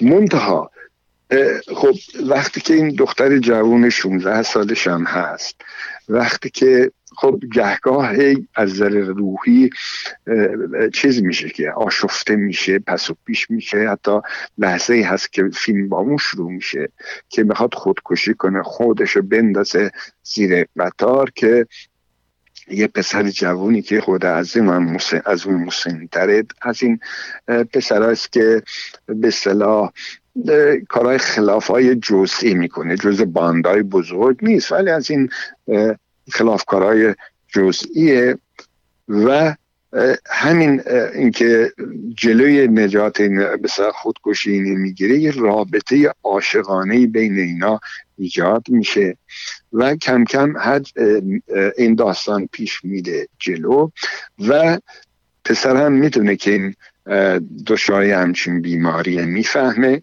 به هر سعی می‌کنه به شکلهای مختلف کمک کنه برای اینکه این دختر احساس بیمعنایی در زندگیش نکنه. رابطه عاشقانه ظریفی ایجاد میشه. فیلم در عین حال که داستان بسیار زی... لایه های زیریش خیلی تلخه ولی پر از امیده پر از این که این لحظه ها رو ما باید چیکار کنیم؟ حفظ بکنیم. در این حال یک در این حال آدم احساس می‌کنه کل فیلم ادامه اگرچه کوتاه زندگی ولی ادامه این است که زندگی ادامه داد. فیلم بازی فوق خوبی داره تو این فیلم هنر پیشه جوونش و اولین فیلمش هم هست. حتی کارگردانش هم شانون مورفی اولین فیلمش هست. فیلم فوقالعاده زیباییه. از لحاظ فیلم برداری از لحاظ حتی به صورت های فصل به فصل فیلم پیش میره اپیزودی به قول معروف. و توصیه می‌کنم حتما این فیلم رو ببینید الان. در من توی هاگا بیو و بیو کاپیتول دارن نشون میدن. یه فیلم دیگه هم هست اروی لوست فورور ما برای همیشه بازنده ایم یا نیستیم. یه فیلم سوئدی هست مال داوید فردمار هست. رابطه عاشقانه دو تا جوون پسر فیلم توی یوتیوبری فیلم برداری شده. منتها فیلم تو همون کاتگوری به اصطلاح فیلم های دگر باشان هست از نظر ساخت. به نظر من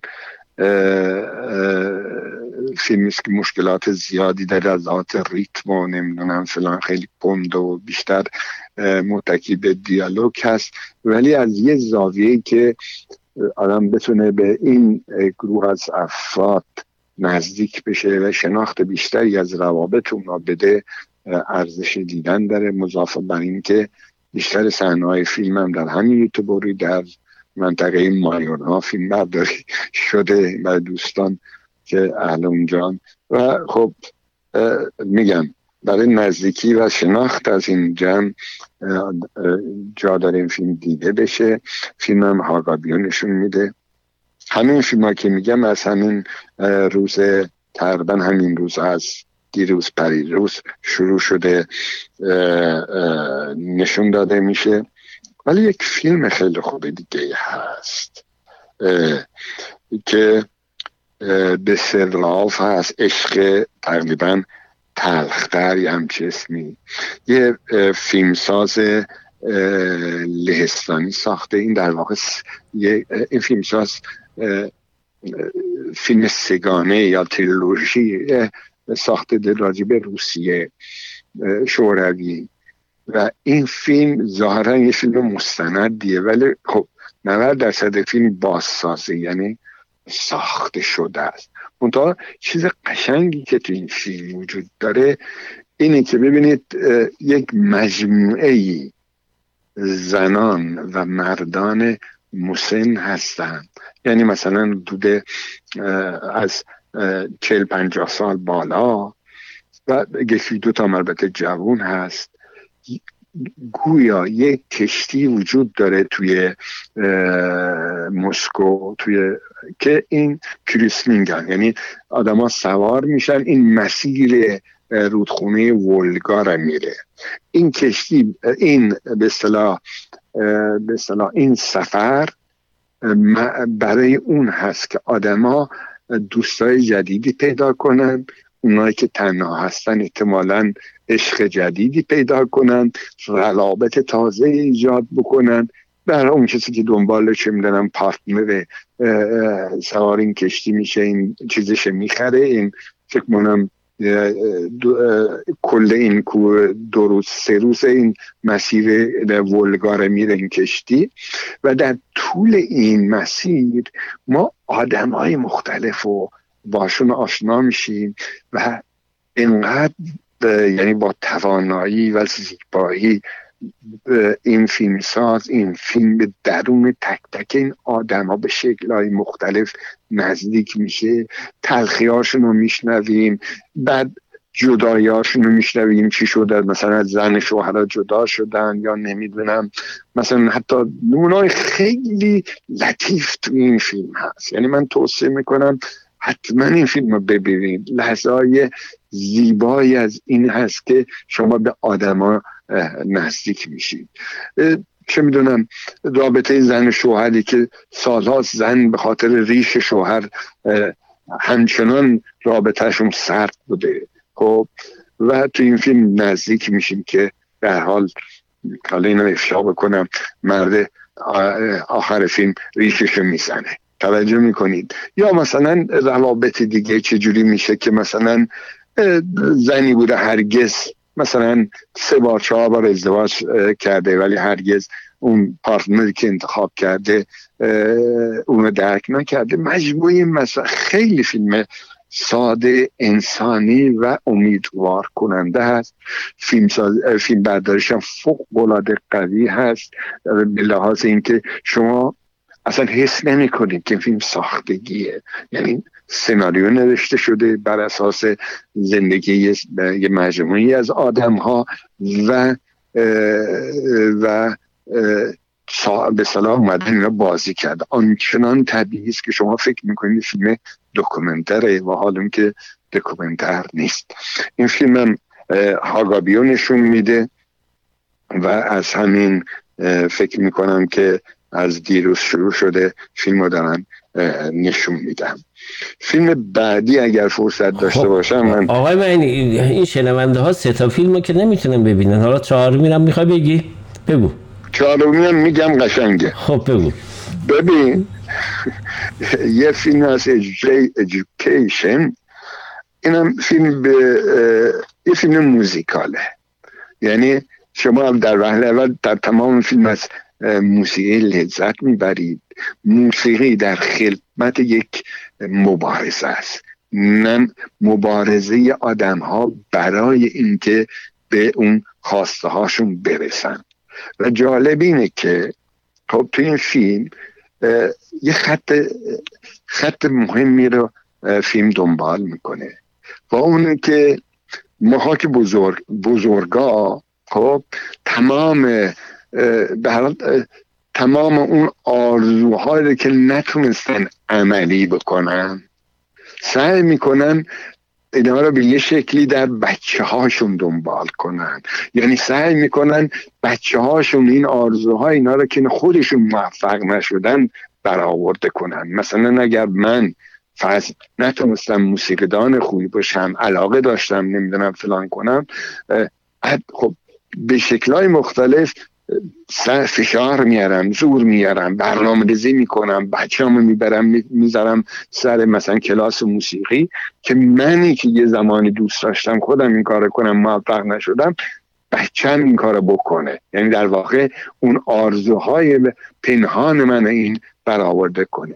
یه لایه زیرین این فیلم اینه مضاف بر این که ما در واقع با یک معلم موسیقی توی این فیلم آشنا میشیم که این معلم موسیقی خب گرفتاری های شخصی خودش داره.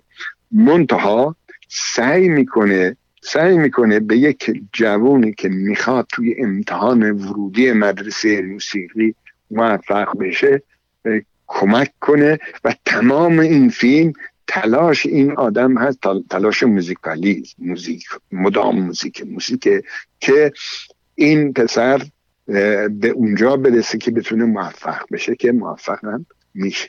به هر فیلم فوق العاده زیبایی است از لحاظ سینمایی از لحاظ کادر فیلم برداری از لحاظ صدا فوق العاده است. اصلا و فیلم محصول اصلا خدمت شما فیلم محصول آلمان هست.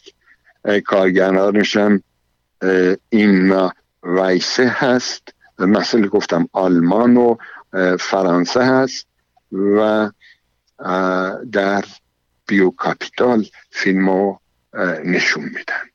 این فیلم هاییست که امیدوارم ببینه چون اگر نجنبید فکر می‌کنم تا یه یا دو هفته دیگه فیلم ها فیلم های دیگه جانشینش میشه. این کل اگر شما سوال خاصی نداری. من سوال دارم آقای معنی اولا یکی این که آقای معنی وقتی فوقلاده رو با تشدید میگه یعنی این فیلم خیلی خوبیه. ولی خب آقای معنی ما همیشه اون لایه های زیری رو نمی‌بینیم. ما لایه های روی فیلم رو می‌بینیم. شنوندگان ما هم, هم اینطوری فکر کنم خب بعضی ها هنرشو دارن دیگه. لایه های زیری رو هم می‌تونن ببینن. نه در حال هر کدوم از این فیلم هایی که من راجع صحبت کردم یه نوعی به اصطلاح به زندگی انسان ها به اون روحیه انسان ها اون شرایط که توشون دارن زندگی می‌پردازن و به نظر من مهمه که دیده بشه. البته من یه جدا از این مسئله چیز در ارتباط با آکسیونی هم که شما صحبت کردید من حقیقتش این نقطه نظری داشتم اگر اجازه بدید. برای دهه اکتبر بود. اتفاقا آقای بینی مسئله اینه که ما همیشه بالاخره نقطه نظرات شما رو که به اصطلاح آیه های چند لایه رو می‌بینین در نظر می‌گیریم و اعتبار دوست داشتم که ازتون بپرسم. واقعا تو این اوضاع احوالی که داریم به پیش به به ده اکتبر نزدیک میشیم پیشنهاد ویژه‌ای داری شما؟ من والا پیشنهاد ویژه‌ای ندارم. من فقط سوال به ذهن چون صحبت های رفیقمون آقای علی فیاض هم گوش کردم منتها من فکر می‌کنم که قبل از هر باید مشخص کنیم در این روز ما چی کار می‌خوایم بکنیم. خب این روز ما یه اکسیون می‌خوایم بذاریم. یا مثلا چه می‌دونم یه پانل بحث گفتگو درباره ضرورت مثلا لغو اعدام یا چیز. این دوتا با هم تفاوت داره می‌دونید؟ ما تو شرایط بحرانی که هر روز رژیم داره من نفی اون نقطه نظرهای بسیار خوب علی فیاض نمی کنم که کار تدریجی کار به اصطلاح چی میگن؟ چی میگن کار بحثی ترویجی روی مسئله لغو اعدام ضرورت داره باید بکنیم. توی عرصه وسیع ولی در اون روز مشخص در اون روز مشخص ما به عنوان جمع ایرانی که هر روز با اعدام درگیر هستیم چه باید بکنیم؟ اکتوئل چیه؟ وارد مقوله این بحثا بشیم. یا اکسیونی باشه که به شکلهای مختلف به نشون بدیم که ما درگیر رژیمی هستیم که هر روزه اعدام می‌کنیم. یعنی این این ما باید یه جورایی روشن بکنیم. می‌دونید گفتم من بسیار نقطه نظرهای روشنگرانه عالمانه رفیقمون علی فیاض قبول دارم. منتها آیا اکسیونی که ما می‌خوایم اکسیون داشته باشیم یا یه سمینار می‌خوایم داشته باشیم؟ اینا رو با اگر اصلا تفکیک نکنیم وقت دوچار یه خود مشکلات میشه. نمی‌دونم. من فکر کنم آقای معنی ما باید یه جلسه ای رو داشته باشیم بتونیم بسان جمع بشیم و ببینیم که چه کار می‌تونیم بکنیم. بالاخره به عنوان نیروهای فعال که تو این شهر هستیم. نه من نفی اون جلسه رو نمی کنم من منظورم اینه که تو اون روز با خصوص ما چه باید بکنیم؟ و یعنی چه شکلی امر این مبارزه رو ببریم جلو. ببین امر لغو ادام یه امر اصلا جهانی است. در پیوند با همه دنیا هم هست. درست. و ما به عنوان گروه های ایرانی چی کار باید بکنیم؟ بحث من سر اینه. خب مسئله همین هست که تلاش بکنیم که بالاخره یک کاری رو در دستور بذاریم. مبحثی که علی داشت بیشتر خب به توی طولانی مدت هست و فرهنگ سازی و این مسائل هست که همیشه ضروری هست و به نظر من الان که تنور داغه باید چسبون و این از لحاظ تئوریک حتی به خانه ها برد. ممنون که با ما بودیم براتون روز خوبی آرزو می‌کنیم. امیدواریم که من چای با آوردم. شما هم یه چای بیارین. تلاش خواهیم کرد که شنوندگانی اگه مایل باشند روی خط داشته باشیم ببینیم که اوضاع چطوره یا پیشنهادی دارن منم ممنون از این وقتی که در اختیار من گذاشتید ممنون که امروز به حال وقتی زیادی نسبت به دوستان من گرفتم و با پوزش از شنونده ها که متکلم وحده طولانی شدن میبخشم. روز خوبی داشته باشین زنده باشین. با هم به حکت موزیکی گوش می‌کنیم به استودیو برخواهیم گشت. همراه ما باقی بمانید. شما شنونده رادیو یک دنیای بهتر هستید. و آقای مهینی روز خوبی رو آرزو می‌کنیم. سپاس.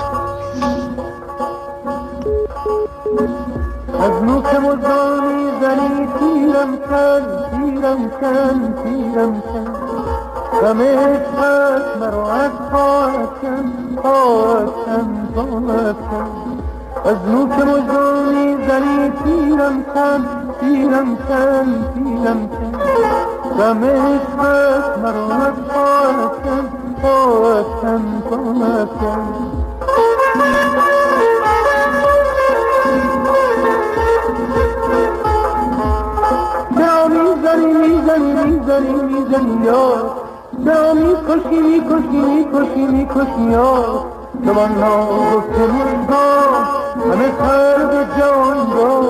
همه پیر و شبون رو همه پیر و شبون رو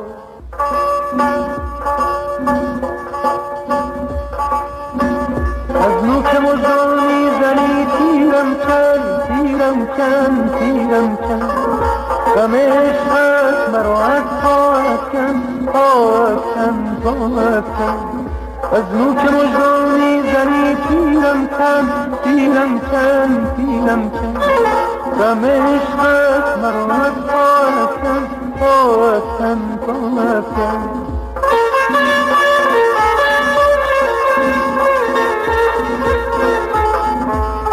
چرا می‌زنی می‌زنی یار چرا می‌کشی می‌کشی می‌کشی می‌کشی یار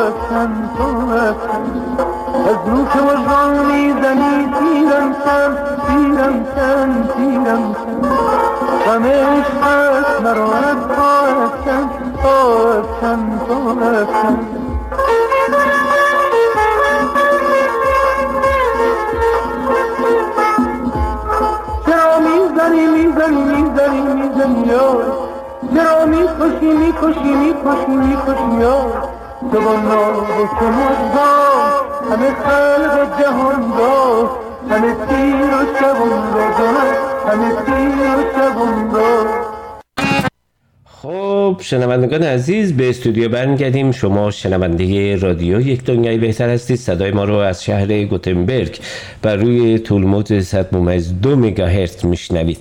تلفن های تماس با استودیو 0737 26 26 22 و تلفنی که شنونده عزیزی مثل اینکه رو خط هستن شنونده عزیز صدای منو داریم. میکروفون در اختیار شماست بفرمایید. بر شما و دوستان عزیز دیگه. بفرمایید. من عباسم. حال شما خوبه آقای کریم. مرسی. قربان شما زنده باشین. من اولا تسلیت میگم در گذشت آقای تیپور بطهایی و همینطور آقای بهروز مهرآبادی و خودمو در غم این عزیزان شریک می‌دونم. هر حال کسانی بودن که در طول زندگیشون مبارزه کردن و انسانهایی که برای عدالت و آزادی مبارزه می‌کنن قابل احترامن و میبایستی یادشون آدم گرامی بداره. در صورت خواستم خواهش کنم که اگر مراسمی چیزی یاد بودی برای این عزیزان هست مال تیپور رو من شنیدم. یعنی یه نفر یکی از دوستان کرد به من آدرس داده. ولی خب اونو پیدا می‌کنم. ولی اگه برای آقای مهرآبادی مراسمی گذاشتید بی زحمت خبر بدید که به بتونیم شرکت کنیم یادشون رو گرامی بداریم زنده, ز- زنده باشین آقای عظیم شاد باشه و امیدوارم که اه، راهشون ادامه داشته باشه.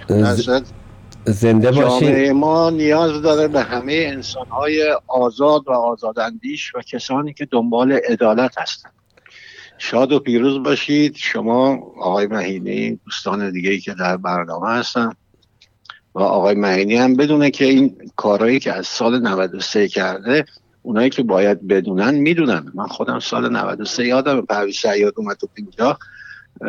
اون موقع من بهش گفتم که آقا تو رو قرآن مواظب خودت باش. چون خیلی اون موقع ترور می‌کردن خطرناک بود و اینا. ولی خب واقعا اینا با هر کسی با, با هر ایدئولوژی و حال برای با ظلم که به جنگه قابل احترامه و صورت موفق باشید و روز خوبی داشته باشید. زنده. زنده باشین. حتما ما تلاش می‌کنیم که از طریق رادیو اگر خبری به دست ما رسید با شما شنوندگان خوب فهیم و فهیم این رادیو شریک بشیم. بر اساس فقط چند خطی که بچه ها و خواهر بهروز نوشته بودن نوشته بودن که فعلا مراسمی در حتما مراسمی خواهد بود و فعلا مراسمی نیست. دوستانی که می‌خواهند به حساب گلی چیزی بیارن می‌تونن این مبلغ رو به کانسر فوندن به کمک بکنن. این صحبتی بود که حتما در این رابطه اگه اطلاعاتی به دستمون رسید شنوندگان عزیز رو در جریان خواهیم گذاشت. دوستان عزیز می‌خواستم در رابطه یک مسئله که می‌دونین مسئله اعدام ها مسئله تعدی به حقوق انسان ها در حاکمیت جمهوری اسلامی به یه چیز خلگوسایی نیست. این حاکمیت چهار دهه هست که این بربریت رو در دستور کار خودش گذاشته و تلاش می‌کنه جامعه رو به حساب سر به زیر بکنه فرمان بر بکنه با کشتن انسان ها و به حساب اه، تعدی به پایه‌ای ترین حق انسان ها یعنی حق حیاتشون. و خب به طب ما سالیان سال همیشه تلاش کردیم که در اول در دهم اکتبر که روز جهانی مبارزه علیه اعدام هست. ما به عنوان نیروهای آزادیخواه برابری طلب در شهر یوتوبر و در جاهایی که بسیار نیروی رو می‌تونیم سازمان بدیم به میدان بیاییم و علیه اعدام به این بربریتی که حاکمیت اسلامی داره استفاده می‌کنه اه، یک بار دیگر افشاگری کنیم و اون اه، تدبیری که حاکمیت اسلامی بر انسانهایی که می‌گیره ابرا اجرا می‌کنه رو در مقابل به جوامع میزبان هم بگیریم. و به طب این مسئله مستلزم این هست که به قول آقای معینی براش سازماندهی بشه. اه، بهتر باید روش فکر کرد. که چه کار می‌تونیم بکنیم. من فکر کردم که در این دو هفته ای که ما برای ده اکتبر ما برنامه رادیویی خواهیم داشت بخشی از برنامه رو به این مسئله اختصاص بدیم. و نظرات شما دوستان و شنوندگان خوب رادیو رو هم داشته باشیم. به طب ما نیروهای آزادیخواه برابری طلب همیشه در صحنه بودیم همیشه هم در صحنه خواهیم بود. علیه جمهوری اسلامی علیه حکومت صد هزار اعدام و علیه اعدام ها در ایران. با توجه به اوضاعی که الان هست و به یک حساسیتی که توی افکار عمومی با کمپین های مختلف اصلاح راه افتاده با اعدام نوید افکاری ما شاهدش بودیم.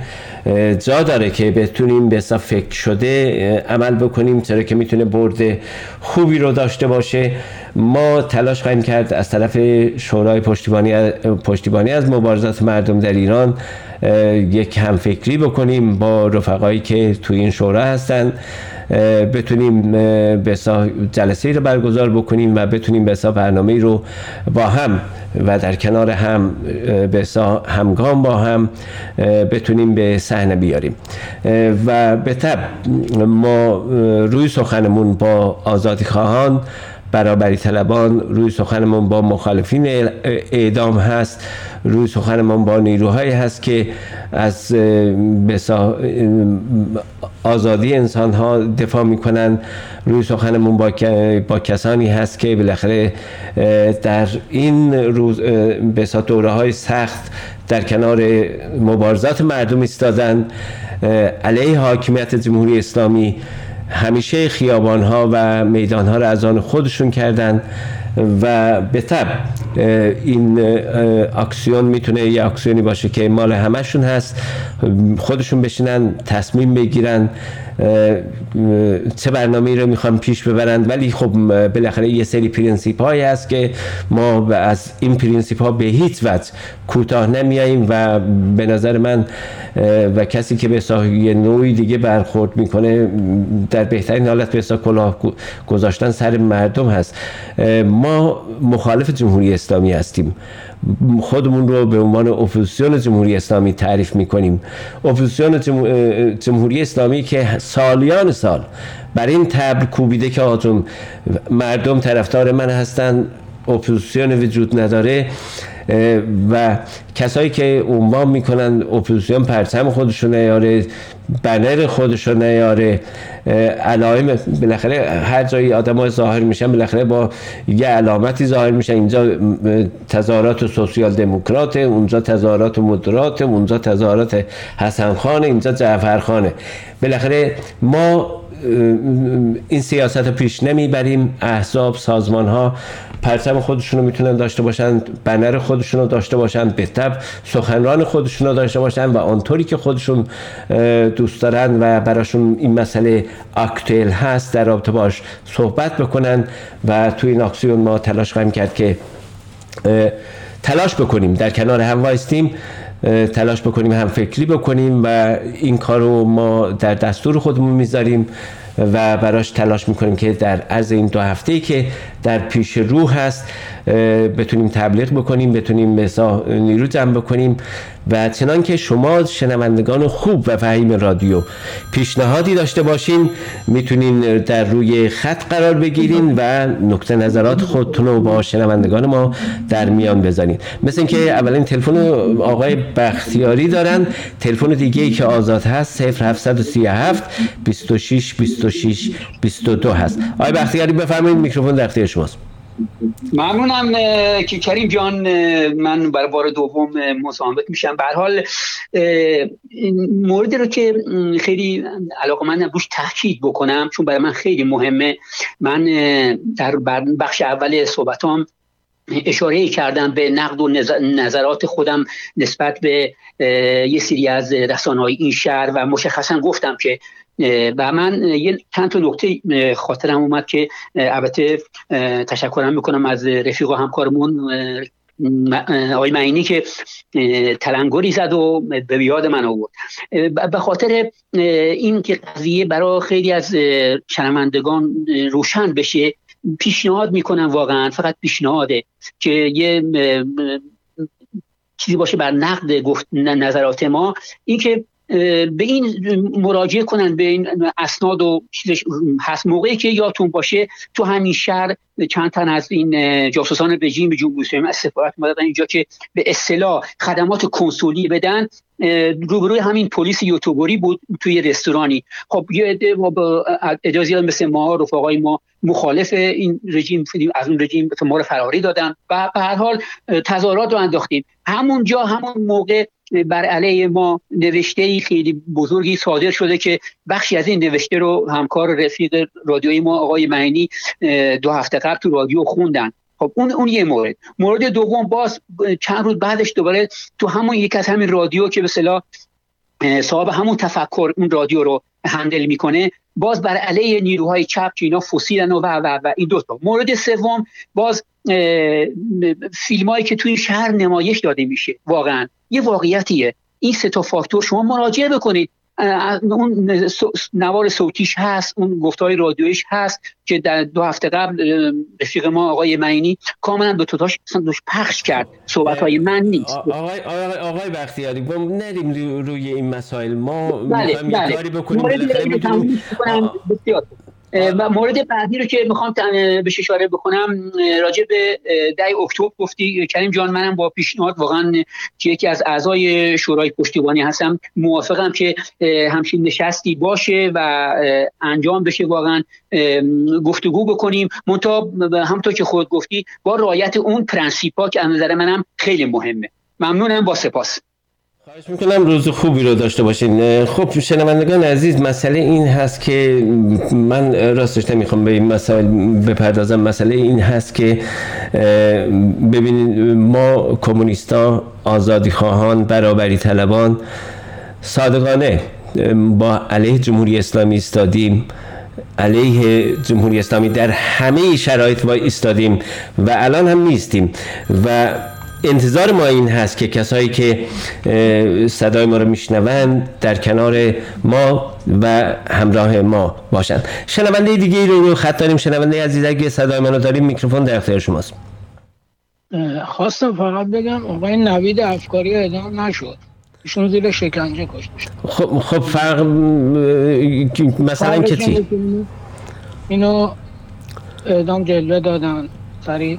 همه چیزاشون دست باشه ولی ایشون زیر شکنجه کشته شد. مسئله اینه که حکومت اسلامی حکومت اعدام. اتفاقا دیروز یکی از کسایی که به تو اعدام نوید شرکت داشته خودش جریان رو به حساب طرف بیرون نشر داده و اعدامش کردن. رفتن از خواب بلندش کردن و بردنش اعدام. بعد از کتککاری مفصل بردن اعدامش کردن. متاسفم متاسفم خشم خب دوستان عزیز ما تلاش می‌کنیم که در طی هفته های آینده اطلاعیه هایی که به دستمون خواهد رسید حتما با شما عزیزان شریک بشیم. از همینجا از رفقایی که در شورای پشتیبانی از مبارزات, مردم در ایران بسا تلاش کردن دعوت می‌کنیم که با هم دیگه در ارتباط باشیم بتونیم حرکتی رو برای روز جهانی علیه اعدام علیه حکومت صد هزار اعدام علیه حاکمیتی که چهار دهه تونسته به با اعدام کردن جامعه را خاموش بکنه در شهر گوتبورگ به صحنه بیاریم و انتظار ما این هست که رفقای عزیز خودمون رو در کنار خود و همراه خود داشته باشیم. دوستان عزیز شما شنونده رادیو یک دنیای بهتر بودید. رادیو که عملا اعلام می‌کنه هیچ شیل پیله هم در کارش نیست. ما بیطرف نیستیم جانبدار هستیم علیه جمهوری اسلامی هستیم علیه حاکمیت سیاه بربریت اسلامی هستیم. برای آزادی برای برابری برای رفاه انسان ها در جامعه تلاش می‌کنیم. متاسفانه تو این برنامه ها ما نتونستیم به اوضاعی که در شهر خودمون در و در همین یوتیوبر در جریان هست مسئله بزهکاری هایی که هست مسئله ای که سیاست مداران به این مسائل پا میدن بپردازیم. بالاخره اوضاع شهر رو نیز باید رسد کرد و در رابطه با این مسئله صحبت کرد. فرصتی نشد. با معذرت فراوان حتما تلاش می‌کنیم که در برنامه های دیگر به این مسئله نیز بپردازیم. امروز با صحبتی در رابطه با روز جهانی علیه اعدام داشتیم. علی فیاض در رابطه با جنگ هشت ساله ایران و عراق به عنوان یکی از به جنایات حاکمیت اسلامی علیه مردم و علیه جامعه صحبتی داشتن آقای معنی تبریزی. پس لرزه های پیش لرزه رو صحبت کردن و فیلم های جالبی که تازه چهار تا فیلم هم گفتن در جریان هست که شنوندگانی که علاقمند هستن می‌تونن به کیشه های سینما ها بتونن برن و فیلم ها رو نگاه بکنن.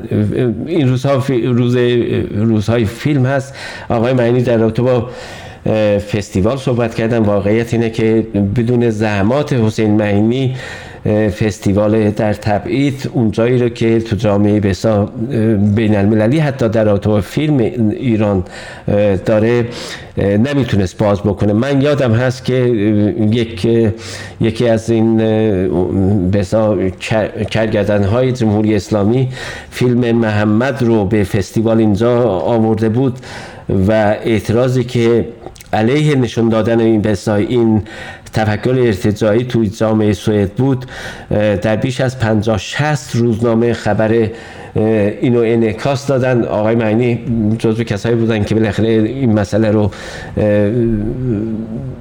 به ایده ایده خوبی داشتن که به تو سطح بین المللی مسئله جمهوری اسلامی و اون تعدی که جمهوری اسلامی به حق انسان ها می‌کنه و با این ترفندها می‌خواد افکار کثیف و ارتجاعی خودش رو در سطح بین المللی حتی با خرج کردن پولای کلام به حساب نمایش بگذاره اعتراض وسیع رو انعکاس اون اعتراض رو به صورت وسیع در جاهای مختلف دیدیم. زنده باشین پایدار باشین و همیشه شما رو در کنار خود داشته باشیم. ممنون که شنونده رادیو یک دنیای بهتر بودین. برای همه شما عزیزان ایام خوبی را آرزو می‌کنیم. به امید دیدار و شنیدار در دیگر برنامه های رادیو یک دنیای بهتر. ایام بکام.